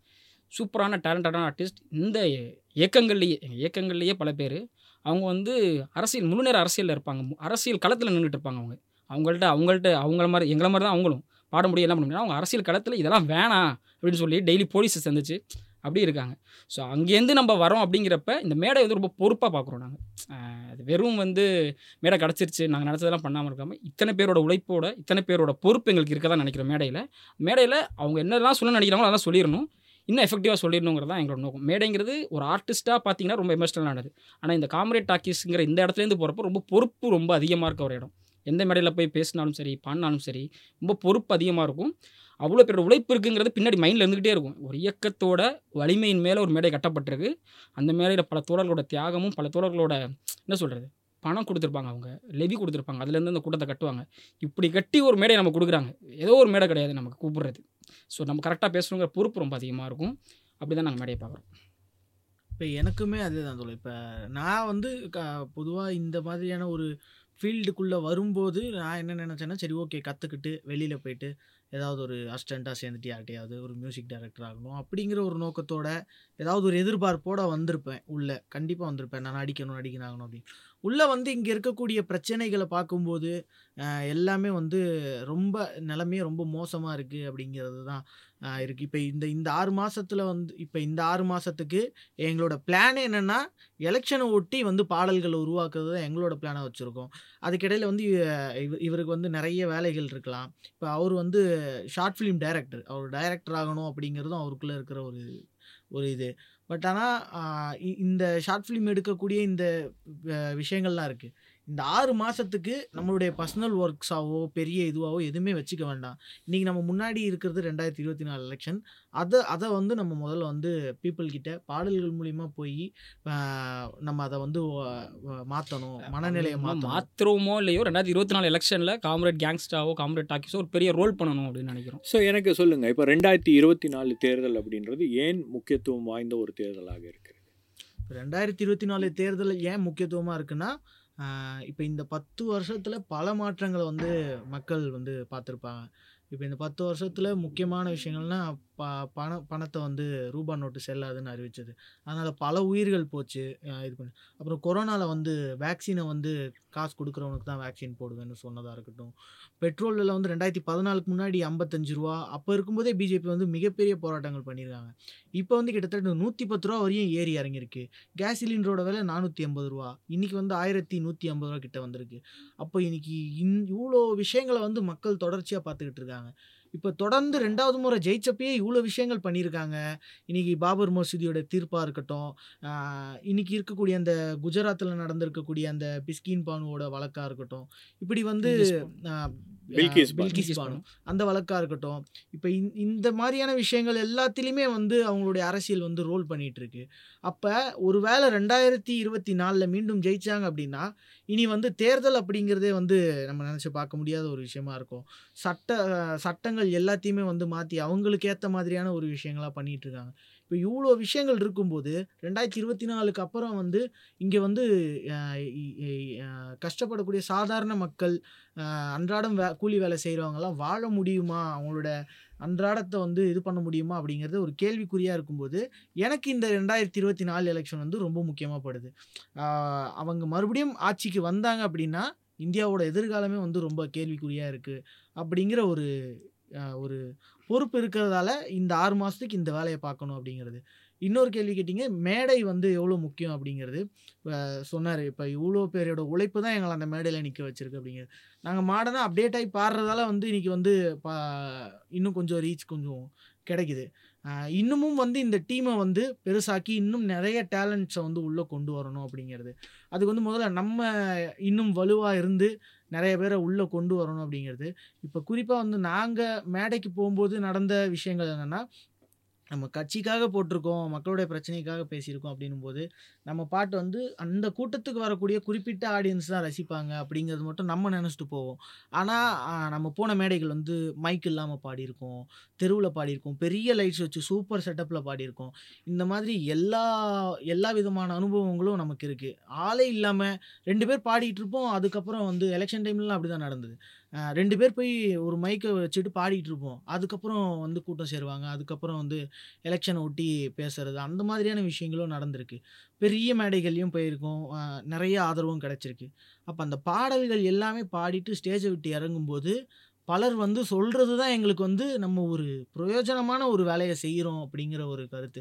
ஒரு சில தோழர்கள்லாம் வந்து சொல்லியிருக்காங்க. கடலூரில் ஒரு ஈவெண்ட்டில் பாடி முடிச்சதும் தோழர் வந்து நாங்கள் வந்து இப்படி இத்தனை வருஷமாக வந்து நாங்கள் அமைப்புக்குள்ளே இருக்கோம். எனக்கு எங் எங்கள் எங்களுடைய மனைவி வந்து நான் டான்ஸ் ஆடினதே நான் பார்த்ததில்ல. ஆனால் நீங்கள் பாடும்போது என்னோட மனைவி டான்ஸ் ஆடினதை வந்து நான் பார்த்துருக்கேன். முப்பது வருஷமாக நான் இந்த கட்சிக்குள்ளே இருக்கேன். பட் ஆனால் எனக்கு வந்து இப்படி ஒரு டீமையும் இப்படி ஒரு பாடல்களையும் நான் கேட்டதில்லை. இன்னைக்கு இருக்கக்கூடிய இளைஞர்கள் விரும்புகிற மாதிரியான பாடல்கள் நான் கேட்டதில்ல. அதனால் நீங்கள் தயவு செய்து விட்டுறாதீங்கன்னு சொல்லிட்டு கையை பிடிச்சிட்டு அவங்க சொன்ன விஷயமா இருக்கட்டும். அதெல்லாம் பார்க்கும்போது நம்மளுக்கே ஒரு ஒரு ஒரு எவ்வளோ ஒரு இதுவாக இருந்தாலும் பல பேர் வந்து பேசுவாங்க கை கொடுப்பாங்க எல்லாம் பண்ணுவாங்க. நம்ம அதை கடந்துருவோம். பட் அப்படி ஒரு கருத்து வரும்போது அது வந்து நம்மளுக்கு ஒரு யோசனை கொடுத்துக்கிட்டே இருக்கும். அந்த மாதிரி விஷயங்கள் வந்து நமக்கு அப்படியே நின்றுக்கிட்டே இருக்கும். நான் இன்றைக்கி வரையும் சொல்கிறேன்னா அதெல்லாமே எனக்கு வந்து அவ்வளோ கனெக்டாக இருக்குன்னு அர்த்தம். பல அனுபவங்கள் இருக்குது இன்னொருத்தர் சாதாரண ஒரு மீன்பாடி ஓட்டுறவர் வந்து என்ன இப்போ வேசர்பாடியில் பாடிட்டு இருக்கும்போது அவர் வந்து மீன்பாடியில் படுத்துக்கிட்டு இருப்பேன்ப்பா நான் எப்பயுமே. நான் உன்னோட பாட்டு கேட்கும்போது எனக்கு ஏதோ மண்டைக்குள்ளே ஓடிக்கிட்டு இருந்தது. பட் நான் வந்து ஸ்டேஜில் நின்று பார்த்தேன். உன்னோட பாட்டு வந்து எனக்கு ஒரு ஒரு நிம்மதி கொடுக்குது ஒரு இதுவாக இருந்தது அப்படின்னு சொல்லிட்டு உண்மையாக சொல்லி என்கிட்ட ஃபோன் இல்லை. உன் கூட ஃபோட்டோ எடுக்கணும்னு ஆசை. உன் உன்னோட ஃபோனில் என்னை ஃபோட்டோ எடுத்துக்கிறியான்னு சொல்லிட்டு எனக்கு கட்டி பிடிச்சி முத்தம் கொடுத்துட்டு என் கூட ஒரு ஃபோட்டோலாம் எடுத்துட்டு போனார். இப்போ இந்த மாதிரியான சம்பவங்கள் இருக்குல்ல. இது வந்து பெரிய பெரிய சினிமா பாடல்களை பாடுறவங்களுக்கே கிடைக்குமா அப்படிங்கிறதெல்லாம் தெரியாது. அப்போ மக்களுடைய பிரச்சனைகளை அந்த பொறுப்போடு இருந்து அந்த மேடைகளில் வந்து பாடும்போது இந்த மாதிரியான அனுபவங்கள் வந்து இருக்குது இப்போ கூட எனக்கு தோன்ற விஷயம் என்னென்னா இதை நம்ம விட்டுறக்கூடாது. எப்படியாவது நம்ம அடுத்த கட்டத்துக்கு கொண்டு போயிட்டு இதை வந்து ஒரு பெரிய ஒரு இதுவாக மாற்றணும் அப்படிங்கிறது தான் இன்னைக்கு வரையும் ஓடிக்கிட்டு இருக்கு. எங்களோட கோலுமே அதுதான். காம்ரேட் கேங்ஸ்டா காம்ரேட் டாக்கீஸோட கோலுமே ஒரு தமிழ்நாட்டிலையும் சரி இந்தியாவிலையும் சரி தமிழை தவிர்த்து ஹிந்தி மலையாளம் எல்லா லாங்குவேஜ்க்குமே நம்ம பாட்டு பண்ணணும் அப்படிங்கிற ஒரு இதுவோட பெரிய டீமாக வளரணும் அப்படிங்கிறதோட இருக்கும். இனி வளர்ந்துட்டோமா? பெரிய டீமாக இருக்குமா? பல பேருக்கு தெரிஞ்சிருக்குமான்னு கேட்டால் தெரிஞ்சிருக்கும். ஒரு சிலருக்கு தெரிஞ்சிருக்கும். இன்னும் தெரிஞ்சுக்கிட்டே இருக்கும். இன்னும் போக வேண்டிய தூரம் நிறைய இருக்குது right twenty twenty four Dinesh? ரொம்ப முக்கியமானது இது. நீங்கள் கேட்டிங்க. இதுதான். மொத்த சேனலுமே பேசுகிறது இதுதான். எங்கள் சேனலே எங்கள் பாட்டு இந்த இப்போ ஒரு வருஷமாக பேசிகிட்டு இருக்கிறது இதுதான். இது சொல்லிட்டு இப்போ எலெக்ஷனை மையமாக வச்சு தான் எல்லாத்தையுமே பிளான் பண்ணிட்டு இருக்கோம். நான் என்ன கேட்பேன்னா ஒரு யூத் ஒருத்தர் இருக்கார் அப்படின்னா ஒரு யூத் இருக்கார். கனவுகளோட இருப்பார். அந்த கனவுகளோடு இருக்க யூத்துக்கு வந்து என்ன இருக்கும்னா ஒரு வேலை இருக்கும். ஒரு லைஃப் ஒன்று தேவைப்படும். இதெல்லாம் தேவைப்படும். இது எதுவுமே இந்த உன்னை வந்து இந்த நீ நீ கனவு காண்ற எதுவுமே இல்லாமக்கிறதுக்கான வேலை இங்கே நடந்துகிட்ருக்கு. அப்படிங்கிறத நான் யூத்துக்கு சொல்ல விரும்புறது. நீ என்ன நீ என்ன கனவு காணுவ? ஒரு வேலைக்கு போகணும் கனவு காணுவேன் கவர்மெண்ட் வேலைக்கு போகணும் கனவு காணுவேன் நல்ல சம்பளம் வேணும்னு கனவு காணுவேன் அமைதியான ஒரு சமூகம் வேணும் கனவு காணுவேன் உன் குடும்பத்தோடய வெளியில் போகணும்னு நினப்பேன் இப்படி எல்லா ஆங்கிள் லைஃபோட எல்லா ஆஸ்பெக்ட்டுக்குள்ளாரையுமே ஆப்பு வைக்கிறதுக்கான வேலையை பார்த்துக்கிட்டு இருக்காங்க. தீவிரமாக பத்து வருஷத்தில் பார்த்துட்டு இருக்காங்க. திருப்பி அவங்க வந்தாங்கன்னா எப்படி இருக்கும்னு யோசிச்சுக்கோ அப்படிங்கிறத நான் யூத்துக்கு சொல்கிறது எந்த எந்த அடிப்படையில் அப்படின்னா இப்போ நீங்கள் பார்த்தீங்கன்னா இந்த அதானி வந்து மில்லியனராக இருக்கார் பெரிய பணக்காரராக இருக்காருன்னு சொல்கிறாங்க அவருக்கு தள்ளுபடி செய்யப்பட்ட பணம் எவ்வளவு? நீ ஒரு சின்ன லோன் வாங்கியிருப்ப உனக்கு என்ன நடந்திருக்கு இங்கே அப்படிங்கிற ஒரு சின்ன ஆங்கிள் தான். இது வரைக்கும் வந்து பார்த்திங்கன்னா அருள்மிகு முத்துமாரியம்மனாக இருந்த கோயில் வந்து ஸ்ரீ முத்துமாரியம்மனாக மாறுது. உன் கண்ணு முன்னாடி நீ கோயில் போகிற அங்கே தான் அங்கே உனக்கு ஒரு எதிராக ஒரு வேலை நடந்துட்டு இருக்கு லைஃபோட எல்லா ஆஸ்பெக்ட்லையும் பொலிட்டிக்கலாக சரி கல்ச்சரலாக சரி உன்னோட வேலை வாய்ப்பாக இருக்கட்டும் உன்னோட பொருளாதாரமாக இருக்கட்டும் பொருளாதாரத்தில் அவங்களோட தலையீடு எவ்வளோ பெருசு இருக்குது உங்கள் லைஃப்பை தீர்மானிக்க போகிற ஒரு விஷயம் வேலையும் சம்பளமும் நீ எப்படி வாழ போகிறங்கிறது அதில் அவங்க கொண்டு வந்துட்டு இருக்க சட்டங்கள் என்ன? இப்படி எல்லா ஆங்கிள்லையுமே ஒரு மனுஷன் வந்து நிம்மதியான ஒரு வாழ்க்கையை வாழ்றதுக்கு என்ன எல்லா எதிரான வேலையுமே செஞ்சுக்கிட்டு வளர்ச்சியின் நாயகன்னு சொல்லி சுற்றுறது இருக்குல்ல. அது ரொம்ப டேஞ்சர் விஸ்வகுரு. இப்படின்னு சுற்றிட்டு இருக்காங்க. நீ இதை புரிஞ்சுக்க. இந்த புரிஞ்சுக்கிட்டு ரெண்டாயிரத்தி இருபத்தி இருபத்தி நாலு எலெக்ஷனை பாரு. நீ அவங்களுக்கு ஓட்டு போடு இவங்களுக்கு ஓட்டு போடுன்னு சொல்லலை. உனக்கு இங்கே ஆண்டுகிட்டு இருக்கவங்க என்ன வேலையை பார்த்துட்டு இருக்காங்க எப்படிப்பட்ட ஒரு கட்டமைப்பு உருவாக்கிட்டு இருக்காங்க இந்தியாவோட கோர்ட்டு இந்தியாவோட அத்தனை பாடிஸையும் அதாவது கான்ஸ்டியூஷனல் பாடிஸ்னு சொல்கிற எல்லாத்தையும் அவங்க வந்து அதில் எப்படி இன்ஃப்ளூயன்ஸ் ஆகுது? அவங்க இது எல்லாத்தையும் புரிஞ்சுக்க அப்படின்னு நான் சொன்னேன் புரிஞ்சுக்கிட்டு நீ எலெக்ஷனை பாரு. நான் வந்து இவங்க ஓட்டு போடு போடாதனே சொல்லலை. என்ன நடந்துட்டு இருக்கு பத்து வருஷத்துலன்னு பாரு. உன்னை சுத்தி என்ன நடந்திருக்கு பத்து வருஷத்துல இதை புரிஞ்சு நடக்கும் அப்படின்றத நீ யோசிச்சு. யோசிச்சு யோசிச்சுக்க. அடுத்த முடிவெடு. அதுவும் வந்து இன்னைக்கு நீங்கள் பார்த்தீங்கன்னா ஆஹ், ஒரு ஒரு யூத்துமே வந்து என்ன நினைக்கிறாங்கன்னா ஒரு ஒரு நல்ல வேலை நல்ல இது இதுதான் எல்லாருக்குமே ஒரு ட்ரீமாக இருக்குது இவங்க என்னன்னா இவங்க இந்த இவங்க கொண்டு வர சட்டங்கள் இந்த ஃபிக்ஸ்ட் டேர்ம் எம்ப்ளாய் இந்த மாதிரி சட்டங்கள்லாம் கொண்டு வந்துச்சுன்னா நான் நான் யூத்துக்கு சொல்லணும் நான் எங்கள் ஜென்ரேஷன் சொல்லணும்னு நினைக்கிறேன். நம்மளோட கனவே வந்து ஒரு நல்ல வேலைக்கு போகணும் அந்த கத்துல வரமாட்டோம் போல. நைன்டிஸ் கிட்ஸ்க்கு நான் சொல்கிறது இதுதான். நைன்டிஸ் கிட்டாக இருக்கவங்க அவங்க சொல்கிறது இதுதான். நீ கனவு கண்டுட்டு இருக்க வாழ்க்கை நீ கனவு கண்டுட்டு இருக்க இல்லை ரொமான்டிக்கான ஒரு லைஃப் ஒரு அழகான ஒரு வாழ்க்கை ட்ரீம் லைஃப் இன்ஸ்டாகிராம்ல வர மாதிரி. அந்த ரீல்ஸ் வர மாதிரி அந்த மாதிரி. அதெல்லாம் உனக்கு சாத்தியமே இல்லாததுக்கான எல்லா வேலையும் பண்ணிட்டு இருக்காங்க அப்படிங்கிறதையும் ஒரு சின்ன கூட்டம் மட்டும் அதை ஆக்சஸ் பண்ணுற மாதிரியே எல்லாத்தையும் மாற்றிட்டு இருக்காங்க. பெரும்பான்மையான கூட்டத்துக்கு அன்றாட வாழ்க்கைக்கே கஷ்டப்படுற நிலைமையை உருவாக்கிட்டு இருக்காங்க. இவ்வளோ தான் பொதுவாக அதை சொல்லணும்னு நினைக்கிறேன். இதை மைண்டில் வச்சுக்கிட்டு நீ டூ தௌசண்ட் டுவெண்ட்டி ஃபோர் எலெக்ஷனை ஃபேஸ் பண்ணிக்கும் அதுக்கப்புறமும் இதே தான் உனக்கு ஸ்கேல் நீ இதை வச்சுட்டு நீ எந்த எலெக்ஷன் வேணாலும் பார்த்துக்கலாம். டூ தௌசண்ட் டுவெண்ட்டி ஃபோர் நிச்சயமாக பாரு அப்படின்னு சொல்லுவேன் இதுக்கு முன்னாடி வந்து ஒரு சிலர் ஒரு சில இளை- இளைஞர்களா இருக்கட்டும் மக்களா இருக்கட்டும் இவங்களோட மல மனநிலை எப்படி இருந்ததுன்னா நமக்கு எதுக்குப்பா அரசியல்? நம்ம வந்து சம்பாதிக்கிறோம் மூணு வேளை நல்லா சாப்பிட்றோம் எந்த பிரச்சனையும் இல்லாமல் போயிட்டு இருக்கு அப்படின்னு நினச்ச எல்லாருமே வந்து இன்னைக்கு ரோட்டுக்கு வந்து கோவப்படுற ஒரு ஒரு சூழலை வந்து ஒரு பார்த்துட்டு இருக்கோம். அந்த அளவுக்கு ஒரு கொதிநிலைங்கிறது இருக்கு. மற்ற எல்லா விஷயங்களை காட்டிலும் அந்த மக்கள் சிந்திக்கக்கூடிய மனநிலை அப்படின்றது அவங்களுடைய மைண்ட் செட் அப்படின்றது மாறி இருக்கு. அவன் எதையும் பார்க்க மாட்டேன்றான். எல்லாமே ஒரு மத கண்ணோட்டத்தோட தான் அவன் பார்க்கறான். அதை அப்படிதான் அணுகுறான். சிறுபான்மையினர் வந்து இன்னும் பத்து வருஷத்துல இந்த நாட்டை வந்து அவங்க வந்து ஆக்கிரமிக்க போறாங்க. அவங்க ஆள போறாங்க. அதுலேருந்து நாம வந்து இந்த நாட்டை காப்பாற்றணும் அப்படின்ற ஒரு ஒரு இதில் தான் கொதிநிலையில தான் அவன் இருந்துட்டு இருக்கான். அவன் எப்படி அங்கே போனான் அப்படின்றது தெரியல. அதுதான். அவங்களுக்கு வந்து இந்த மாதிரி வேலைகள் இவ்வளவு இவ்வளோ விஷமான வேலைகளை வந்து நூறு வருஷம் அஜெண்டாவாக இருந்தாலும் கடந்த பத்து வருஷம் ஆட்சி கிடச்சதுக்கே மனநிலையை மாற்றிட்டாங்கன்னு சொல்கிறீங்க மனநிலையை மாற்றிட்டாங்க அப்படின்னா இங்கே ஒன்றும் மாற்ற முடியாதுலாம் கிடையாது. ஃபுல் பவர் கிடச்சிருச்சுன்னா ஆல்ரெடி ஸ்டேட் கவர்மெண்ட்ஸ் அவங்க எப்படி டீல் பண்ணுறாங்க மாநில அரசுகள் எப்படி டீல் பண்ணுறாங்கன்னு நமக்கு தெரியும். அவங்களுக்கு திருப்பி அதிகாரம் வந்தால் மாநில அரசுகளுக்குலாம் இவ்வளோ ஏற்கனவே பவரில் நம்ம சொல்லிட்டு இருக்கோம். இந்த பவர்லாம் இருக்குமா அதுக்கப்புறம் நமக்கு நம்ம நம்ம இப்போ கோரிக்கை வைக்கிற இடத்துலையாவது குறைஞ்சபட்சம் இருக்கும். கோரிக்கை வைக்கிறதுக்காவது ஒரு ஸ்பேஸ் இருக்குமா? இப்போ டெமோக்ராட்டிக் ரைட்ஸ்னு சொல்லி சுற்றிட்டு இருக்கோம் நம்ம. டெமோக்ராட்டிக் மாநில சுயாட்சி மாநில உரிமைகள். அதெல்லாம் நம்ம பேசிகிட்டு இருக்கு தமிழ்நாட்டோட தனித்துவமான அரசியல் விளிமியங்கள்னு சொல்கிறோம் அதெல்லாம். இதெல்லாம் பேசுகிறதுக்கான ஸ்கோப்பே இல்லாமல் ஒருத்தன் பண்ணிட்டு இருக்காங்க. நம்ம அதை மைண்டில் வச்சுக்கணும் அப்படிங்கிறது தான் என்னோட நோக்கம். நீ பேசுகிறதுக்கான அடிப்படை உரிமையவே உனக்கு கட் பண்ணுறதுக்கான எல்லா வேலையும் பார்த்துக்கலாம். நம்ம நினச்சிக்கிற சோஷியல் மீடியா நான் ரொம்ப சுதந்திரமாக இருக்கேன். பேசியிருக்கேன் அதெல்லாம் ஒன்றும் கிடையாது. அவன் இன்ஃப்ளூயன்ஸ் பண்ண முடியும் அப்படிங்கிறது. பில் எல்லாம் கொண்டு வந்துட்டாங்க. இப்போ யூடியூப் வீடியோஸ் போடுறதுக்கே பில் பில்லாம் எல்லாம் வருது. அதெல்லாம் வருது. நம்ம சுதந்திரமா நீ இருக்க அப்படிங்கிறத அப்படின்னு நினச்சிக்காத. நீ உன்னோட சுதந்திரம் நீ நினச்சிட்டு இருக்க எல்லாமே வந்து மாயையா உன்னை சுற்றி ஒரு பெரிய நெட்வொர்க் இருக்கு அப்படிங்கிறதா மேட்டர் கொஞ்சம் கொஞ்சமா அது எல்லாம் பறிக்கப்படுகின்றது. அதை பறிப்பதற்கான வேலைகள் அப்படின்றது அது உனக்கே தெரியாம தொடர்ந்து. நடந்துட்டு இருக்கு அப்படிங்கிறத கொஞ்சம் ஜூம் லென்ஸ் போட்டு பார்த்தீங்கன்னா புரியும். பார்த்துட்டு இந்த எலெக்ஷனை மீட் பண்ணு அப்படிங்கிறதா என்னோட மேட்ரு ஸோ இதுக்கு ஏதாச்சும் பாட்டு வச்சிருக்கீங்களா? பாட்டாவே பாடி இருக்கீங்களா பாட்டு வந்து போராடா ம், போராடலாம் இந்த பாட்டு வந்து எல்லா சூழலுக்குமே வந்து பொருத்தமான ஒரு பாட்டா இருக்கும். போராடாம இன்னைக்கு. தேவை வந்து முக்கியமானது அதுதான். இப்போ நீங்கள் கேட்டீங்க ரெண்டாயிரத்தி இருபத்தி மூணு எலெக்ஷனில் வந்து என்ன என்ன இம்பார்ட்டன்ட் சொல்லிட்டு. நான் சொல்கிறது அதுதான். இந்த ரெண்டாயிரத்தி நாலு எலெக்ஷனே வந்து ஒரு பெரிய போராட்டம் தான். அது முக்கியமாக நல்ல பத்திரிகையாளர்களுக்கு சரியான உண்மையை கொண்டு போகணும்னு நினைக்கிற பத்திரிகையாளருக்கு ஆர்டிஸ்ட்டுக்கு சரியானது இங்கே நடக்கணும் சமூக நீதி இருக்கணும்னு நினைக்கிற எல்லாருக்குமே இந்த ரெண்டாயிரத்தி இருபத்தி நாலு வந்து ஒரு போராட்டம் தான். ஏன்னா அவ்வளோ வீரியத்தோட அவங்க இங்கே எல்லாத்தையும் ஒரு வெப்பு உருவாக்கி வெப்புக்குள்ளே நம்ம இருக்கோம். இப்போ எல்லாத்தையும் கட் பண்ணி விட்டு நம்ம திருப்பி நம்மளோட வெப் உருவாக்கணும் அப்படிங்கிறது பெரிய சேலஞ்சு தான். ஸோ அவங்க அந்த மாதிரியான போராளிகளுக்கான ஒரு பாட்டு தான் இந்த போராடா ஒரு வாழைந்தரான ஒரு பாட்டு போட்டு.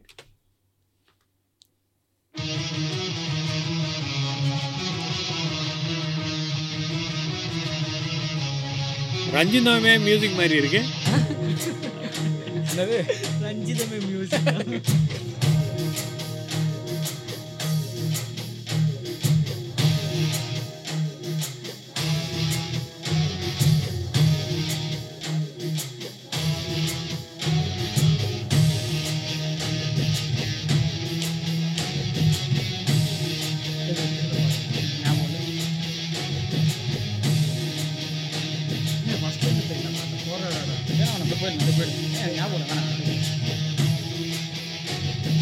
போராடடா ஒரு வாழேந்தடா வெங்கைகளோ இனி தூங்காதடா.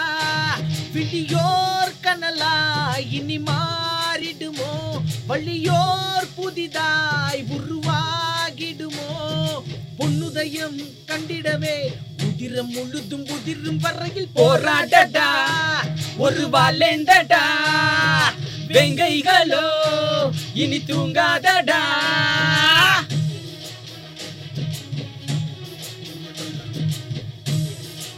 ஓகே அதுல இது சும்மா சிம்பிளா எண்டில் வச்சுக்கோங்க. இல்லை இது இந்த இளையராஜா பாட்டு இது. இதை எடுத்து நம்ம பல மேடைகளில் இதை எடுத்து ரிமிக்ஸ் பண்ணி பாடிட்டு இருந்தோம். ஸோ இது இதுதான் கடைசியாக நாங்கள் பாடுறது வந்து இதுதான் இவ்வளோ என்ன வேணாலும் நம்ம பேசலாம். என்ன நம்ம பண்ணலாம் ஆர்ட் ஒர்க்னு நம்ம பேசலாம் சினிமாலன்னு சொல்லலாம். களத்தில் இறங்கி போராடாமல் எதுவுமே நடக்காதுங்கிறதான் அல்டிமேட் ரிமைண்டர் எல்லாருக்கும் அப்படிங்கிறதுல இந்த பாட்டை கடைசியாக வைப்போம். ரைட் எங்கள் பக்க பாலிட்டிக்ஸில் எங்களோடு இணைந்து கொண்டு உங்களுடைய அரசியல் கருத்துக்கள் பாடல்கள் அனைத்தையும் வந்து எங்களுக்காக பாடி காமிச்சது. அது மட்டும் இல்லாமல் பேசினது பல்வேறு விஷயங்களை வந்து நாம் ரெக்கார்ட் பண்ணியிருக்கோம். இதெல்லாம் வந்து மக்களுக்கு இரண்டாயிரத்தி இருபத்தி நாலு தேர்தலை நோக்கி போகும்போது நிச்சயமாக பயனடையும் அப்படின்னு நான் நம்புகிறேன் வேறொரு நிகழ்ச்சியில் உங்களை சந்திக்கிறேன். நன்றி வணக்கம். நன்றி நன்றி தோழர்.